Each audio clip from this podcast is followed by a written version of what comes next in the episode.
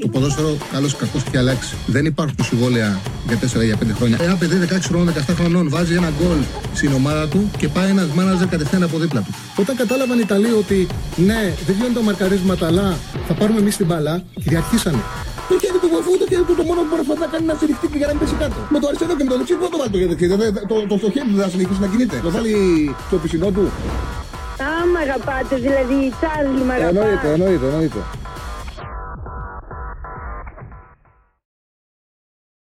Καλώς ήρθατε. Καλώς ήρθατε στο Τσάρλιμπολ. Καλή εβδομάδα να έχουμε. Δευτέρα, αλλά Δευτέρα με ντέρμπι. Ντέρμπι Αθήνας, Παναναϊκό ΑΕΚ. Ένα παιχνίδι που το περιμένουμε όλοι με ενδιαφέρον. Οι ομάδες που δώσανε πέρσι μέχρι την τελευταία αγωνιστική τη μάχη τους και το πρωτάθλημα. Δύο ομάδες οι οποίες με διαφορετική φιλοσοφία, τελείως διαφορετική φιλοσοφία από τους δύο προπονητές, από τον Γιωβάνο και τον Αλμίδα, όμως που έχουν πετύχει να γίνουν πραγματικά καλά σύνολα, να παίζουν ωραίο ποδόσφαιρο, να παίζουν σωστό ποδόσφαιρο, να είναι καλές ομάδες. Με μεγαλύτερη πληρότητα φέτος ε, από ό,τι πέρσι. Ο Παναγικός ε, σαφώς ενισχυμένος με τις ε, μεταγραφές που έκανε, με μεγαλύτερο βάθος. Πιο έτοιμος φέτος να φτάσει μέχρι το τέλος. Η ΑΕΚ, βέβαια, έχω την εμπειρία, είναι πρωταθλήτρια και είδαμε και όλοι την Πέμπτη στον Brighton τι μπορεί να κάνει. Και οι δύο ομάδες προέρχονται από ευρωπαϊκούς ριάμβου. Ο Παναγικός καθαρή επικράτηση ανωτερότητας απέναντι στη Villarreal. Δεν είναι απλό. Η ΑΕΚ ένα τεράστιο διπλό ε, στην Brighton. Περβατικό αποτέλεσμα βάσει των ε, προβλημάτων που είχε. Όμως που στο γήπεδο έδειξε για ακόμα μια φορά χαρακτηριστικά τα οποία έχει βάλει στην ομάδα ο Αλμέιδα, όπως είναι η σκληράδα, η αυταπάρνηση, η δύναμη, οι γρήγορες επιθέσεις, η ένταση που βγάζει και η δυνατότητα να, ε, με οτιδήποτε σχέδιο και να υπάρχει, να μπορεί να γίνεται απειλητική ε, στον αντίπαλο. Η διαφορά που είχε η ΑΕΚ σε σχέση με αυτά που ξέραμε, το καινούριο που νομίζω ότι μπορεί να πάει μαζί του να το, να το κάνει δικό της, αν είναι σημαντικό να το κάνει δικό της, ειδικά για την Ευρώπη, είναι ε, το γεγονός ότι άντεξε παίζοντας σε χαμηλά μέτρα. Δηλαδή δέχτηκε πίεση, αλλά άντεξε μένοντας σε, σε χαμηλά μέτρα. Το είδα φίλε για τον Μπεργκ που μου θέλετε στο chat ότι είναι από κάτι για τον ε, τεράστιο παιχταρά. Ο Μπεργκ ο οποίος σταμάτησε σήμερα το ποδόσφαιρο, το είδα και εγώ ε, δύο-τρία λεπτά πριν ε, εγώ στην εκπομπή. Πραγματικά ήταν σπουδαίος επιθετικός και σε μια εποχή που δεν έζησε το, ο Μπεργκ το Παναθηναϊκό στα καλύτερά του. Όμως ε, όταν ήρθε ο Μπέρκ, ο Παναθηναϊκός χρειαζόταν καλοκαίρι του 2013, αν θυμάμαι καλά, χρειαζόταν ο Παναθηναϊκός έναν παίχτη να είναι σημείο αναφοράς του, γιατί δούλεψε εκείνο το διάστημα για μεγάλο διάστημα με μικρά μπάτζε το Παναθηναϊκός, που έτυχε ένα σπουδαίος επιθετικός, που έτυχε. Τον πήρανε ο Ανασίου με τον Ταμπίζα, κάνανε μια πάρα πολύ καλή μεταγραφική κίνηση ενός σπουδαίου επιθετικού και για πολλά χρόνια ήταν ένα στήριγμα για τον ε, φίλο του Παναθηναϊκού και είδαμε κιόλας και το κενό που άφησε όταν ε, αποχώρησε από τον ε, Παναθηναϊκό. Τι ήθελες να μου στείλεις, Σέφανε. Ε, ανακοίνωση της ΠαΕ. Ε, αυτά είναι πράγματα τα οποία δεν είναι ωραία. Τέλος πάντων, υπάρχει ανακοίνωση ΠαΕ που λένε να μην περάσουν ή να απομακρυνθούν πανό που προσβάλλουν τη μνήμη του Μιχάλη. Υπάρχει μια διαρροή. Αλλά αν δεν γίνει, καλύτερα να μην το σχολιάσουμε, γιατί υπάρχει μια έτσι, διαρροή από την προηγούμενη εβδομάδα. Το γνωρίζω εγώ ότι στη 13 έχουν σκοπό να κάνουν κάτι άσχημο σήμερα. Μακάρι να μην συμβεί. Είναι δεδομένο ότι αν συμβεί θα αποδοκιμαστεί από το σύνολο των ε, οπαδών ε, Αυτό είναι δεδομένο. Αλλά σε κάθε περίπτωση καλύτερα να δούμε τι θα γίνει στο γήπεδο και μετά να το σχολιάσουμε, να μην προτρέχουμε. Λοιπόν, έτσι κι αλλιώς, κατά την άποψή μου, τέλος πάντων, ε, από τη στιγμή που είναι επίσημη ανακοίνωση, όπως μου λέει ο Σέφανο, γι' αυτό την είπα. Κατά την άποψή μου, δεν υπάρχει κανένας λόγος να ασχολείται κάποιος σοβαρά με το τι κάνουν οι οργανωμένοι. Είναι κάτι δικό τους, δεν ανήκουν στις ομάδες, δεν ανήκουν στου ΠαΕ, έχουν συνδέσμους, αφορά τον εαυτό τους και τίποτα άλλο. Δεν εκπροσωπούν κανένα οι συγκεκριμένοι. Αυτή είναι η άποψή μου. Δεν μου αρέσει να ασχολούμαι μαζί τους. Ειδικά όταν θέλ, αν θέλουν να κάνουν τέτοια πράγματα. Θα δούμε όμως τι θα γίνει ε, το βράδυ στη λεωφόρο με αυτό το θέμα. Λοιπόν, θα έρθουμε ξανά αργότερα, ε, πολύ σύντομα στο ντέρμπι. Να πούμε δύο πράγματα για τις ομάδες που έπαιξαν. Ο Ολυμπιακός περπατητάει και έτσι 4-0 την Κυφσιά. Τώρα να κάτσουμε να αναλύσουμε τη φάση του πέναλτι που διαβάζω στο chat δεν υπάρχει λόγος. Υπήρξε μια επαφή του Ποντένσο, ο διαιτητής το θεώρησε πέναλτι.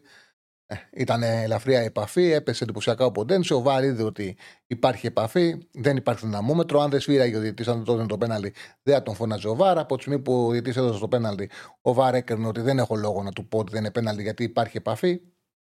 Ε, και γι' αυτό το λόγο δώσε το πέναλτι, είτε δινόταν είτε δεν δινόταν. Ο Ολυμπιακός ακύρωσε πάρα πολύ εύκολα την κυφσιά. Ε, και η Κυφυσιά σαν ομάδα έχει διαφορετικά παιχνίδια να χτυπήσει. Για ακόμα μια φορά όμως, αυτό πρέπει να κρατήσουν στον Ολυμπιακό, ότι η άμυνά τους δέχτηκε φάσεις. Για ακόμα μια φορά, ο Ολυμπιακός μπορεί να κρατήσει τον 0, φάσεις δέχτηκε. Το ότι η Κυφυσιά είχε στο Καρισκάκι 6 γκολ σε 1,1 είναι ένα πρόβλημα για τον Ολυμπιακό. Βλέπετε τα στατιστικά, τα 6 γκολ σε αυτό το παιχνίδι ήταν 2,5, 1,1. Σε αυτά τα βατό παιχνίδια για να δοκιμάσει παίκτες, δεν νομίζω ότι έκανε το παιχνίδι σοβότερο τον ε, Μαρτίνς, εκτός από την ευκολία που είχε ο Ολυμπιακός να κερδίζει αυτές τις ομάδες πλέον, καθώς έχει να βάλει πάρα πολλούς παίκτες και μια κατώτερη ομάδα όπως η Κυφσιά είναι φυσιολογικό αυτό να το λυγίζει. Λίγη από νωρίς Κυφσιά, αλλά θέλω να σου, πω, να σου πω ότι μια μικρομεσαία ομάδα θα μπορεί να τη βάλει σε τον πάγκο παίκτες όπως ο Γιώβετιτς ή αργότερα, αν θέλει ξεκίνημα ο Σολμπάγκεν, να μπαίνει ο Σολμπάγκεν ή να έχεις να κρατήσεις το φορτούνι για, το, για αν χρειαστεί να το χρησιμοποιήσεις, είναι ένα όπλο για να κερδίσεις αυτές τις ομάδες. Εντάξει, εύκολο μάτσαν για τον Ολυμπιακό, το πήρε με 4-0. Δεν νομίζω ότι έκανε ψοφότερο κανένα αυτό το παιχνίδι. Η νίκη της ε, ημέρας χτες την έκανε ο Πάουκ στους Δοσημάδες.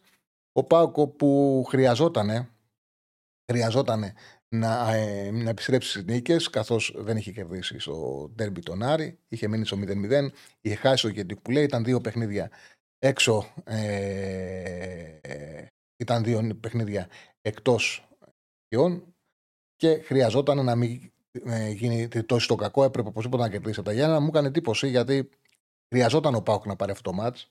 Δεν είχε δυνατότητα περιθώριο για να κάνει και άλλη και άλλη σειρά. Μου έκανε εντύπωση που πήγε με τον Κετζιόρα και τον Ντάλσμπεργκ σε αυτό το σημαντικό παιχνίδι ο Λουτσέσκου. Άλλαξε όλη την αμυντική τετράδα. Αλλά ειδικά το Κετζιόρα Ντάλσμπεργκ είναι ένα αμυντικό δίδυμο επίφοβο στο λάθος. Το πλήρωσε. Θα μπορούσε να το πληρώσει κι άλλο. Δηλαδή, ο Πάουκ έφαγε γκολ ξανά από κεφαλιά στον αέρα. Έμοιαζε πάρα πολύ με τον γκολ που φάγε στο Ελσίγκη. Πάλι στο πρώτο δοκάρι. Ο Μεϊτέ είχε άσχημη αντίδραση και ο Ράφα Σουάρες, αλλά ειδικά ο Μεϊτέ πήγε πάρα πολύ νοχελικά στην φάση. Και συνέχεια ε, είχε τρεις κεφαλιές ε, ο Πας που δεν τις έκανε γκολ. Η άμυνα του Πάουκ ήταν αρκετά ευάλωτη. Παρ' όλα αυτά, εγώ κάτι που σημείωσα και το έχω γενικά στο μυαλό μου είναι είδαμε Σκεφτείτε πώς έβαλε το δεύτερο και το γκολ ο Πάουκ. Το γράψα εξημερό μου κειμένο στους Μπεταράδες. Ε, πώς έβαλε το δεύτερο και το γκολ ο Πάουκ. Ουσιαστικά ήταν δύο τέρματα τα οποία ήρθαν από ποδόσφαιρο χώρου. Το δεύτερο τέρμα πήρε την μπάλα ο Κωνσταντέιας, έτρεξε κάθετα και εκτέλεσε. Στο τρίτο γκολ εκμεταλλεύτηκε ένα κακό βολέ του Κλέιμαν που ήταν απαράδεκτος. Πολύ κακή εμφάνιση. Έγινε το κλέψιμο, πήρε την μπάλα ο Σαμάτα δεν εκτέλεσε, καθυστέρησε λίγο. Πάσα Ζούσκοβιτς και εκτέλεσε κατευθείαν. Ήταν δύο γκολ με ποδόσφαιρο χώρου. Εγώ βλέπω μια ομάδα όπου δυσκολεύεται στου ανοιξιάμινε. Δηλαδή, να φέρετε, φέρετε στο μυαλό σας το μάτσο με τον Άρη. Ο Μάτζο πήγε, έπαιξε σκληρά, έπαιξε πίσω από την μπάλα. Ε, ποιο κόμπλεξ έβγαλα μωρέ για τον Ολυμπιακό; Είσαι με τα καλά σου, μωρέ. Είσαι με τα καλά σου, μωρέ. Μπες σε άλλο, σε άλλο τσάτ να γράφεις τώρα. Ε, τι είναι αυτά, έβγαλες, λέει, πολύ κόμπλεξ βγάζει τον Ολυμπιακό. Προχθές γέλαγε σε σχόλιο με τον Ιμπόρα. Τι είναι αυτά τώρα, κάτσε τσιλταλού. Να έχει αυτό που γράφει συνάρτηση με αυτό που βλέπεις στην εκπομπή. Δεν είναι, να είσαι σοβαρός. Να είσαι σοβαρός. Λοιπόν, τέλος πάντων, έλεγα για τον Πάοκ ότι είναι μια ομάδα η οποία ουσιαστικά ξέρουμε ότι ο προπονητής ο Λουτσέσκου. Ο Λουτσέσκου θέλει να διδάσκει ένα ποδόσφαιρο με πάρα πολλές πάσει, ένα ποδόσφαιρο κατοχής, ένα ποδόσφαιρο ελέγχου. Είδαμε όμως με τον Άριο ότι δεν μπόρεσε να ξεκολλήσει. Δεν έχει και τον Φόρ να πάρει βοήθειες. Δεν έχει τον Striker να πάρει βοήθειες σε αυτό το στυλ ποδοσφαίρου. Δεν βοηθάει ακόμα ο Σαμάτα. Δεν είναι ότι δεν σκοράρει. Έχει παίξει 330-340 λεπτά και δεν έχει πετύχει γκολ. Δεν μπορεί να εκτελέσει. Δεν βρίσκει χώρους να εκτελέσει. Είναι πρόβλημα αυτό για τον Πάουκ. Ο. ο πώς λένε, ο, ο Τόμας είναι επιθετικός πιο κοντό, πιο πολύ ταχύτητα, πιο πολύ χώρου. Ε, ναι, φίλε, δεν αφιέρωσα πολύ ώρα για να κάνω ανάλυση Ολυμπιακός και Φυσιά. Δεν υπάρχει περίπτωση να το κάνω. Έχουμε πιο σημαντικά παιχνίδια να αναλύσουμε. Το Ολυμπιακός και Φυσιά κέρδισε ο Ολυμπιακός 4-0, κέρδισε εύκολα, δεν χρειάζεται πάρα πολύ ανάλυση. Λοιπόν, ο Λουτσέσκου ε, διδάσκει ένα ποδόσφαιρο κατοχής, ελέγχου. Όμως δυσκολεύεται επειδή δεν έχει καλό σεντερφόρ. Θα πρέπει, πραγματικά θα πρέπει να ε, δουν πράγματα, να δει πράγματα και ο Ρουμάνος προπονητής αυτό που έγινε με στου Ζωσιμάδε. Δηλαδή, επειδή ο Σαντέγιας, Ζήφκοβιτς, Τάισον και ο Βουλγαρός, ο Ντεσπόντοφ, είναι παίκτες που έχουν τη μεταφορά μπαλά γρήγορη, έχουν το τρέξιμο μαζί της και έχουν και καλή εκτέλεση αν βρουν χώρο και αν δουν το τέρμα, αν τάξουν και βρουν εκτέλεση, ε, έχουν πολύ καλή στόχευση. Έχουν μεγάλη ποιότητα στην τελική εκτέλεση και, ε, και οι τέσσερις τους. Τρεις παίζουν πάντα πίσω από τον Θόρ. Είναι μια ομάδα που γκολ δεν παίρνει από το Θόρ και τους ταιριάζει να πάρουν την μπάλα και να τη μεταφέρουν και να την τρέξουν. Γι' αυτό το λόγο λέω ότι εγώ βλέπω μια ομάδα με ένα προπονητή ο οποίος θέλει να παίξει ποδόσφαιρο ελέγχου, θέλει να παίξει με πολλές πάσες, όμως εξυπηρετείται και βολεύεται καλύτερα στο ποδόσφαιρο χώρου. Και το δεύτερο και το τρίτο γκολ ο ΠΑΟΚ το τα έβαλε σε Γιάννενα με ποδόσφαιρο χώρου. Πήραν την μπάλα, πήρε την μπάλα Κωνσταντέλιας, έτρεξε εκτέλεση. Πήρε, έκλα, έκλεψαν την μπάλα, τη μετέφεραν γρήγορα, πήγε στο φόρ. Πήρε την μπάλα ο Ζίβκοβιτς με μία εκτέλεση στην απέναντι γωνία. Έχουν αυτή την ικανότητα. Είναι καλό για τον ΠΑΟΚ το ότι συνεχίζει να σκοράρει ο Ζίβκοβιτς. Καλό για τον ΠΑΟΚ ότι πήρε δύο γκολ του Κωνσταντέλια για τα πρώτα του στο πρωτάθλημα σε ένα διάστημα. Ήταν το πρώτο τυχερό. Δηλαδή έγινε αυτό το freak goal από το last του Κλέιμαν Τύπλη στην μπάλα του Τόμας, ο Τόμας πήγε δίπλα και σε κανένα τέρμα σκόρα Κωνσταντέγια. Του έδωσε αυτοεπίθεση όμως και βάλει το δεύτερο γκολ εύκολα. Είναι σημαντικό. Ήταν πολύ καλός ο Τάισον παρότι δεν σκόραρε, είναι καλός παίκτης, είναι γρήγορος, έχει ποιότητα. Πραγματικά είναι καλός ποδοσφαιριστής. Και επίσης ο Ντεσπότοφ έδειξε και στο, και στο Ελσίνκι, έδειξε την κλάση του. Είναι ένας ποδοσφαιριστής που δίνει ποιοτικά κτυπήματα που άμα του δώσει, βρει γωνία να βρει αιστεία, θα σουτάρει καλά, θα βάλει γκολ, θα δώσει assist. Έχει αυτήν την τετράδα που θα παίζουν μόνιμα τρεις πίσω από τον ε, Φορ, που αυτοί θα είναι που θα δώσουν τα νούμερα στον Πάουκ. Χρειάζεται κάποιο να τους απελευθερώσεις. Δεν νομίζω ότι υπάρχουν οι συνθήκες για τον Λουτσέσκου να, εμεί, να εμένει σε αυτό το ποδόσφαιρο πάσα, πάσα, πάσα, πάσα. Νομίζω ότι έχει ένα ρόστερ, είναι και το Σίλου Κωνσταντέ για τέτοιο, που δεν είναι το κλασικό δεκάρι. Είναι ένας ποδοσφαιριστής που θέλει ελευθερίες, θέλει χώρους για να γίνει δεύτερος επιθετικός, να τρέξει την μπάλα, ουσιαστικά να κινείται ελεύθερος. Νομίζω ότι ο Πάουκ που έχει φτιαχτεί χωρίς να το θέλουν, έχουν φτιάξει μια ομάδα που βολεύεται στον αξιοποιητό χώρο. Αυτή είναι η αίσθησή μου και αυτό είδα και σαν Γιάννενα. Ο Πάουκ πέρασε από τα Γιάννενα, δεν έπαιξε καλή άμυνα, δεν ήταν σκληρός πίσω, δεν άνοιξε οργανωμένη άμυνα με τη μεταφορά του με την μπάλα. Κατάφερε και αξιοποίησε τα λάθη του πας χτύπησε γρήγορα και άμεσα στο παιχνίδι χώρο. Σουάρης Πανετολικός; Δεν ξέρω. Είναι πολύ κακιά ομάδα Πανετολικός. Το είπαμε και την πρώτη εβδομάδα του Παναθηναϊκού. Κάποιοι τότε μου στέλνανε μηνύματα ότι αδικό την νίκη του Παναθηναϊκού. Μια χαρά είναι ο Παναθηναϊκός. Τα έχουμε πει για τον Παναθηναϊκό. Έχει πληρότητα, έχει βάθος. Όμως η αλήθεια είναι ότι ο Πανετολικός δεν, δεν έκανε τίποτα. Το ίδιο έγινε και με τον Άρη. σω να είναι η μοναδική ομάδα αυτή τη στιγμή στην πρώτη εθνική που ο Άρης μπορεί να κερδίσει εύκολα στο Βικελίδης με 3-0. Μοναδική δεν είναι εύκολο. Δεν είναι ακόμα έτοιμος. Τα καλά νέα για τον Άρη είναι ότι ο Μωρόν έχει φτιάξει και τα κιλά του, έχει γυμναστεί καλά, έχει δείχνει ότι μπορεί να λύσει το πρόβλημα που είχε τα τελευταία χρόνια ο Άρης στην κορφή της επίθεσης. Πέτυχε δύο τέρματα. Αυτή τη στιγμή είναι ο πρώτος κόρο στο πρωτάθλημα με τέσσερα τέρματα. Ο Άρης κέρδισε καθαρά 1,5-0,4. Τώρα στο Πανετολικό νομίζω κάτι πρέπει να κάνουμε με τον προπονητή. Είναι πολύ κακιά η ομάδα. Δεν φαίνεται ότι έχει εμπειρία. Ο Σούρερ καθόλου. Δεν μοιάζει σαν να μην ξέρει τι θέλει να παίξει. Μοιάζει σαν να μην ξέρει τι θέλει να παίξει. Ο Μωρόν ήταν καλός, πολύ καλός, βλέπει δίκτυα. Ε, εντάξει, και ο Άρης έχει ευεργετηθεί που δουλεύει με το Μάτζιο όταν έχει βάλει τα πράγματα σε μία σειρά ξεκάθαρα. Ξεκάθαρα έχει βάλει τα πράγματα σε μια σειρά. Ο Μάτζο έχει βελτιώσει πάρα πολύ την, ε, τον Άρη. Σκόραρη Κοξοδολόπουλο μετά από καιρό. Ένας Έλληνας πέτυχε γκολ. Νομίζω δεν πέρασε μπαλά την γραμμή ποτέ, αλλά τέλος πάντων. Το βάλει κολλάζαρα στον γκολ, το πρώτο γκολ με τη φανέλα του Άρη. Σκόραρε και Έλληνας επιτέλους στον Άρη. Πάμε να δούμε εντεκάδες για το Παναναναϊκό ΣΑΕΚ σιγά σιγά. Να δείξουμε λίγο τις κάρτες και μετά να βγάλουμε και την ε, κάρτα με τα συγκεντρωτικά εξοπλικού που έχουν οι ομάδες από την όπτα. Λοιπόν, Παναθανικό, ο πιο πιθανό είναι ο Παναθανικό, ο πιο πιθανό είναι να παίξει με Μπρινιόλι, Κότσιρα, Σέγκεφλ, Μάγνουσον, Χουανκάρ. Χουανκάρ επιστρέφει, ήταν τιμωρημένος με τη Villarreal. Λογικά θα πάρει θέση του Μιλαντένοβιτς. Δεν νομίζω εγώ θα περάξει ο Τσέριν. πολλοί δίνουν δεκάδα με Βιλένα. Εγώ θεωρώ ότι ο Τζέρι θα τον κρατήσει. Έτσι πιστεύω. Ήταν, λειτουργήσε καλά αμυντικά ο Παναγενικό. Χρειάζεται αμυντική ασφάλεια. Έχει ανάγκη, ειδικά στα σημαντικά παιχνίδια, όσα δίνει ο Τσέρινο. Ο Τσέρινο ίσως ο μοναδικός χαφ που μπορεί να παίξει. Βγάζω ένα ράου γιατί δεν τον έχουμε δει σε πολλά παιχνίδια. Πάντως είναι ο μοναδικός ο οποίος ισόποσα μπορεί να βοηθήσει αμυντικά, δημιουργικά και σε κουβάλιμα μπάλας. Έχει αυτό το πλονέκτημα ο Τσέριν έναντι του Βιλένα. Ο Βιλένα μπορεί να έχει μεγαλύτερη ποιότητα σε μεταφορά μπάλας. Δεν μπορεί να βοηθήσει το ίδιο στο μαρκάρισμα, το κλέψιμο. Δεν έχει τόσο γρήγορη μεταφορά μπάλας. Και δεν νομίζω ότι θα πρέπει και να επιβραβευτεί ο Βιλένα, που σε μια φάση στο τέλος ήταν τρεις παίκτες μόνοι τους και αποφάσισε να σουτάρει.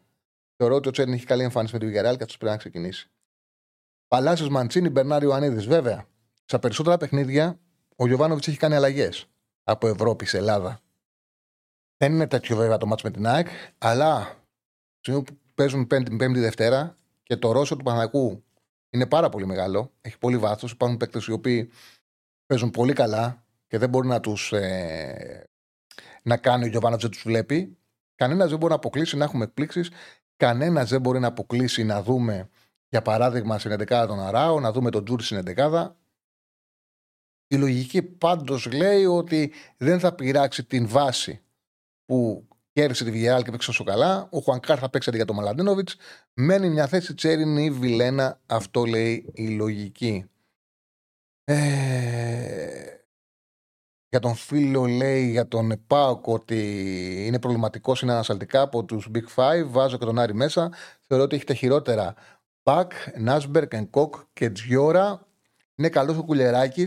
Έχει πρόβλημα στα δεξιά της άμυνας. Ε... Λοιπόν. Πάντως η... έχει βάσει το σχολείο Λοιπόν. Ναι, ναι, ναι. Διώχνει φίλους του Ολυμπιακού ή μια αντικειμενικότητά σου. Ε, φίλε, εσένα δεν σε θέλουμε. Κάτι τέτοιο σε εσένα δεν σε θέλουμε. Δεν τους θέλουμε. Δεν μας ενδιαφέρει. Λοιπόν. δεν ναι, μωρέ, τώρα τι ψάχνεις να βρεις. Ε, δεν είναι κουρασικό. Εγώ ε, απλά ξέρεις τι γίνεται. Με εκνευρίζεις που το βλέπω, δεν πρέπει να απαντάω. Με εκνευρίζεις που το βλέπω και απαντάω. Μα, δεν, μα τι συζητάμε τώρα; Τι συζητάμε ε, τώρα; Δεν είπα και τι. Να πω ότι είπα ότι δεν ήταν πέναλτι του Ποντένσε. Ήταν ένα εύκολο πέναλτι. Όποιο θέλει να το δει, το καταλαβαίνει. Πού να μπλέξουμε με δύσκολες φάσεις αργότερα. Και είτε τότε είτε τότε το πέναλτι με τον Ποντένσε, ο Ολυμπιακός θα κέρδιζε τη φυσικά. Αυτή είναι η πραγματικότητα. Τώρα τι συζητάμε και να μην το έδινε το πέναλτι του Ποντέσσα δεν θα κερδίσει ο Ολυμπιακός και φυσιά. Και όπως είπα, έτσι έγινε, έγινε η φάση. Όπως θέλει να το καταλαβαίνει. Ε, ε, για αυτό το σχόλιο μπορεί να γκρινιάζουν όλοι. Μπορεί να γκρινιάζουν αυτοί που θέλουν να πω ότι είναι βαρυμού το πέναλτι. Μπορεί να γκρινιάζουν αυτοί που θέλουν να πω ότι είναι πεναλτάρα. Η πραγματικότητα είναι ξεκάθαρη. Υπήρχε μια επαφή. Ο Ποντέν έπεσε πάρα πολύ εύκολα. Αν δεν τότε το πέναλτι, ο Βάρ να τον φωνάζει ποτέ. Επειδή τότε στο πέναλτι και επειδή υπάρχει επαφή, δεν μπορεί ο Βάρ να τον φωνάξει ο διαιτητή και να του πει δεν είναι τίποτα. Γιατί δεν μπορεί ο Βάρ να βάλει δυναμόμετρο, υπάρχει επαφή. Οπότε, άμα το φωνάξει ο διαιτή, θα το πει ο διαιτή: Εγώ είδα την επαφή και έκρινα ότι είναι πέναλι. Γιατί με φωνάζεις; Και με αυτό το σκεπτικό δεν τον φώναξε το Βάρ. Και γι' αυτό το σκεπτικό έδωσε και πέναλι. Ξεκάθαρη είναι η φάση. Ούτε μπορεί να πει κάποιος ότι τι έδωσε ο διαιτητής, τι μάη μου ήταν αυτή, έχουμε δει χειρότερα. Ούτε κανένα μπορεί να πει πω πω πεναλτάρα. Υπάρχουν φάσεις που είναι συγκρίσει του διαιτητή σε αυτό το άθλημα. Αυτή είναι η πραγματικότητα. Λοιπόν, Τώρα, εδώ θα κάνουμε τη δουλειά μας. Δεν προσπαθούμε να αποδεικνύουμε σε κανέναν αν είμαστε αντικειμενικοί, μη αντικειμενικοί, πολύ αντικειμενικοί, λίγο αντικειμενικοί. Αν έχουμε κόμπλεξ για τον Ολυμπιακό, κόμπλεξ για τον Παναναναϊκό, κόμπλεξ για την ΑΕΚ. Συμπλέγματα έχουν όλοι οι άνθρωποι. Βέβαια, συμπλέγματα να έχεις μια ομάδα πρέπει να είσαι προβληματικός. Να είσαι χαζό. Εδώ χαζί δεν είμαστε. Λοιπόν, πάμε στην ΑΕΚ. Λοιπόν, η ΑΕΚ έχει μεγαλύτερα ερωτηματικά κατά την άποψή μου. Ε, επειδή έχει ποδοσφαιριστές που τους έβαλε ο, ο Αλμέιδα, αλλά δεν μπορεί να είναι κάποιος σίγουρα ως, αν ο Γκατσίνοβιτς και ο Λιβάη έχουν και Πέμπτη και Δευτέρα σε ψηλή ένταση. Αυτό για μένα είναι το θέμα. Πάντως το σίγουρο είναι ότι συνεχίζουν εκτός ο Β και ο Μουκουντή. Έχουμε μια φρέσκια απουσία του Χατζησαφή που χτύπησε το κεφάλι και άφησε και εκτός ο Φανφέρο Αλμίδα. Ε, Επίσης είναι στην αποστολή ο Κάλενς. Είναι στην αποστολή ο Κάλενς, λογικά θα ξεκινήσει και ο Ζήνη που δεν ήταν στην ευρωπαϊκή λίστα. Από και πέρα, η εντεκάδα. Ο Στάνκοβιτς ήταν κατά το κάρια, ο Ρότα. Μίτογλου με Σιμάνσκι. Ανάποδα από ό,τι τους έχουμε δώσει. Σιμάνσκι παίζει αριστερό στόπερο, Μίτογλου δεξί στόπερο. Okay. Από τη στιγμή που κατέβηκε ο, Μίτο, ο Σιμάνσκι σαν αμυντικός. Μοχαμαντή στα αριστερά. Γιόνσον Πινέδα. Δεν υπά... Υπάρχει και περίπτωση να μπει και ο Γαλανόπουλος που δεν έπαιξε, που δεν έπαιξε στο Brighton. Δεν το αποκλείω. Τον έδωσε και ο Γεωργίου. Ελίασον η Άμπραμπατ στα δεξιά. Αραούχο πίσω από τον ε, Λιβάη και Τσούμπερ αριστερά. Δεν απο, μπορεί, να αποκλει, μπορεί να αποκλείσει κανείς να δούμε και Γκατσίνοβιτς. Μπορεί να αποκλείσει κανείς να θεωρήσει ο Αλμέιδα ότι ο Λιβάη δεν έχει δεύτερο συνεχόμενο παιχνίδι Πέμπτη Δευτέρα και να βάλει το Πόνσε και να περάσει το Λιβάη στο 55-60. Πάντως θεωρώ ότι κοντά εκεί θα είμαστε. Σε αυτή την 11 που δίνω. Τα πιο σημαντικά, γιατί αυτά μπορούν να διαψευστούν την ώρα που θα κάνουν οι προπονητές τις επιλογές τους, τα πιο σημαντικά τα facts, τα δεδομένα. Με βάση την όπτα. Να βάλουμε συγκεντρωτικά στοιχεία με βάση την όπτα. Είναι και δύο ομάδες έχουν παίξει τρία παιχνίδια. Δεν είναι πολλά, γι' αυτό το λόγο δεν έφτιαξα το μέσο όρο. Δεν έχει μία ομάδα 4 και άλλη 5, ούτε είναι 15 για να σας μπερδέψω στα μάτια. Είναι ακριβώς ό,τι έχουν κάνει οι ομάδες σε αυτά τα τρία παιχνίδια σύμφωνα με την όπτα. Λοιπόν, στα, στα X goals ο Παναθηναϊκός είναι τρομερό. Έχουν τόσο ο Γιωβάνος Καλμέδα έχουν δώσει τόσο ξεκάθαρα τη φιλοσοφία τη. Που ενώ το, το δείγμα είναι μικρό και πάρα πολλές φορές ένα μικρό δείγμα τριών αγώνων μπορεί να μην αποτυπωθεί στους αριθμούς αυτό που προσεύουν οι προπονητές. Δηλαδή, ναι, όταν αν έχουμε μια σεζόν και ξέρεις πώς παίζουν οι ομάδες, για μένα έτσι πρέπει να τους βλέπεις και τους αριθμούς. Τους αριθμούς δεν μπορεί να τους βλέπεις χωρίς εικόνα και να προσπαθείς να ερμηνεύσεις τον αριθμό. Τον, ε, πρώτα πρέπει να ξέρεις πώς παίζουν οι ομάδες και μετά από εκεί πέρα να βρει τους αριθμούς για να διαπιστώσεις αν αυτό το οποίο παρακολουθείς ε, μεταφράζεται και σε αριθμούς. Το 99,9% αυτό το οποίο, άμα βλέπεις μια ομάδα και τη γνωρίζεις και την ε, και αντιλαμβάνεσαι και έχεις συγκεκριμένο ποδοσφαιρικό σχέδιο, αυτό το οποίο βλέπεις αποτυπώνει τους αριθμούς και ψάχνεις να βρεις πώς αποτυπώνεται. Όμως, συχνά όταν έχουμε ένα δείγμα μικρό τριών-τεσσάρων παιχνίδιων, μπορεί να είναι κάπως αλλοιωμένο. Για, γιατί να ήταν έτσι η φύση των αγώνων. Δηλαδή, η ΑΕΚ είχε έναν αγώνα με τον Πανσεραϊκό που ανέβασε πολύ τα νούμερά της, αλλά είχε ένα ντέρμπι που θα κατακατέβαζε. Και οι δύο όμως είναι τόσο έτσι, συγκροτημένες ομάδες, είναι τόσο ξεκάθαρο το τι πλάνο αγωνιστικό εφαρμόζουν, όπου πραγματικά είναι. Ε, ο φίλος λέει, Τσάρλε, συγγνώμη, ανησύχησα, σε πάω με χίλια. Εντάξει, εγώ συγγνώμη, φίλε, γιατί σε παρεξήγησα. Okay. Ε, δεχτεί, συγγνώμη σου, προχωράμε. Και εγώ ίσως δεν έπρεπε να δώσω τόσο βάση σε αυτό που έγραψε στο chat να το προσπεράσω. Απλά την ώρα που το είδα, πραγματικά νευρίασα γιατί το θεώρησα εντελώς άδικο. Ε, το θεώρησα τελείως εκτός, ρε παιδί μου, από, αυτόν, από αυτά που έλεγα. Ε, τα βρήκαμε. Είμαστε φίλοι ξανά. Δίνουμε τα χέρια. Λοιπόν, αυτό που έλεγα είναι ότι είναι ξεκάθαρο, ρε παιδί μου, το τι εφαρμόζουν οι δύο μάτια στο γήπεδο. Πάμε να τα δούμε, να τα σχολιάσουμε. Στα X goals, στα επιθετικά X goals, ο Παναγιακός έχει στα 3 μάτς 5,4 παρότι έχει βάλει 9 γκολ και η Άκη έχει βάλει 5. Ο Παναγιακό έχει κάνει ευκαιρίες για 5,4 X goals και η Άκη 5,9. Δηλαδή παρότι έχει σκοράρει ε, 4 τέρματα παραπάνω ο Παναγιακό, οι ευκαιρίες της ΑΕΚ ήταν πιο καθαρές. Απλά ο Παναγιακό έχει αποτελεσματικότητα σε αυτό το ξεκίνημα. Στο X goals, τι φάσει που δέχονται, στα, ο Παναγιακός είναι αυτό που περιμέναμε. Πραγματικά είναι ο Παναθηναϊκός έχει δεχτεί φάση για 1,7 γκολ, η ΑΕΚ για 2,6 γκολ. Και εδώ δέχεται η ΑΕΚ παραπάνω σε αυτές τις πρώτες αγωνιστικές παραπάνω τέρματα από ό,τι θα έπρεπε. Έχει φάει 4 ενώ έχει δεχτεί φάσεις για 2,6. Ο Παναθηναϊκός δεν έχει δεχτεί γκολ ενώ έχει δεχτεί φάσεις για 1,7. Βλέπουμε όμως ότι ο Παναθηναϊκός είναι μια ομάδα πιο συμπαγής που του κάνει φάσεις πιο εύκολα. Η ΑΕΚ εδώ έχει προβλήματα. Στις τελικές εκτελέσεις 29 έχει κάνει ο Παναναϊκός 45 η ΑΕΚ. On target, και εδώ έχει να κάνει και με την αποτελεσματικότητα που λέγαμε πριν, είναι από 19. Βλέπουμε στις πάσες, τι λέμε συνέχεια, ότι ο Παναναϊκός, το ποδόσφαιρο του Ιωβάνοβιτ, έχει περισσότερες πάσες, περισσότερες μεταβιβάσεις. Θέλει ο Γιωβάνοβιτς να δίνει την μπάλα ο Α στον Β, να περνάει το Πέρεθ, ο Πέρεθ να τη δίνει την μπάλα δίπλα στους αμυντικούς, στα μπακ, στον Πέρεθ, αριστερά, δεξιά και να ψάχνει τέλεια επίθεση. Η ΑΕΚ παίζει ποδόσφαιρο πιο κάθετο, πιο ποδόσφαιρο πιο γρήγορο, πιο άμεσο, πίεση και να βγάλουμε φάσεις. Παρότι έχει προηγηθεί και ένα μάτσο το Μανσεραϊκό, που τα νούμερα στις πάσει, επειδή ήταν η, στην προσπάθειά της να γυρίσει το μάτς είχε την απόλυτη, τον απόλυτο έλεγχο και την απόλυτη κυριαρχία, Οι πάσει της ΑΕΚ είναι σαφώ λιγότερο στο Παναναναϊκού. 1879 σε τρία μάτσα έχει δώσει πάσει ο Παναναναϊκό. 1552 η ΑΕΚ. 88,6% το ποσοστό εύστοχων μεταβιβάσεων του Παναναναϊκού, 81,7% της ΑΕΚ και τις φάσεις που δέχεται, βλέπουμε ότι ο Παναναναϊκός δέχεται λιγότερες εκτελέσεις, 25, 29 δέχεται η ΑΕΚ, 9 εκτελέσεις έχει δεχτεί στην αιστεία ο Παναναναϊκός, 11 η ΑΕΚ. Βλέπουμε λοιπόν ότι και τα νούμερα αποτυπώνουν ακριβώς αυτά τα οποία περιμέναμε, αυτά που συζητάμε όλο αυτό το διάστημα για τις ε, δύο ομάδες. Δεν θεωρώ ότι υπάρχει λόγος έτσι να συνεχίσω να φλιαρώ, να μονολογώ. Είναι πιο ωραία εκπομπή όταν κάνουμε διάλογο, όταν συζητάμε. Πες μας και το, και το poll που έχεις βάλει.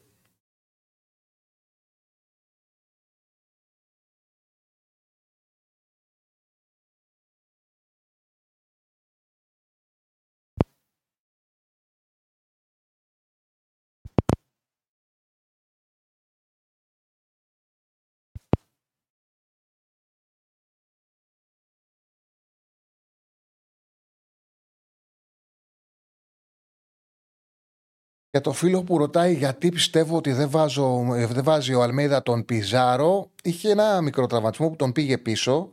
Μην ε, κρίνουμε πολύ μεγάλη σεζόν. Θα παίξει ο Πιζάρο. Ήταν ένα, είχε ένα τραυματισμό μια θλασσούλα που τον είχε πάει λίγο πίσω τον Πιζάρο. Και τα παιχνίδια που έχει παίξει η ΑΕΚ όλα, δηλαδή με την Brighton, ήθελε άλλα χαρακτηριστικά. Είχε εμπιστοσύνη σε κάποιους παίκτες πολύ μεγάλη. Γι' αυτό το λόγο ο Πιζάρο δεν πήρε χρόνο.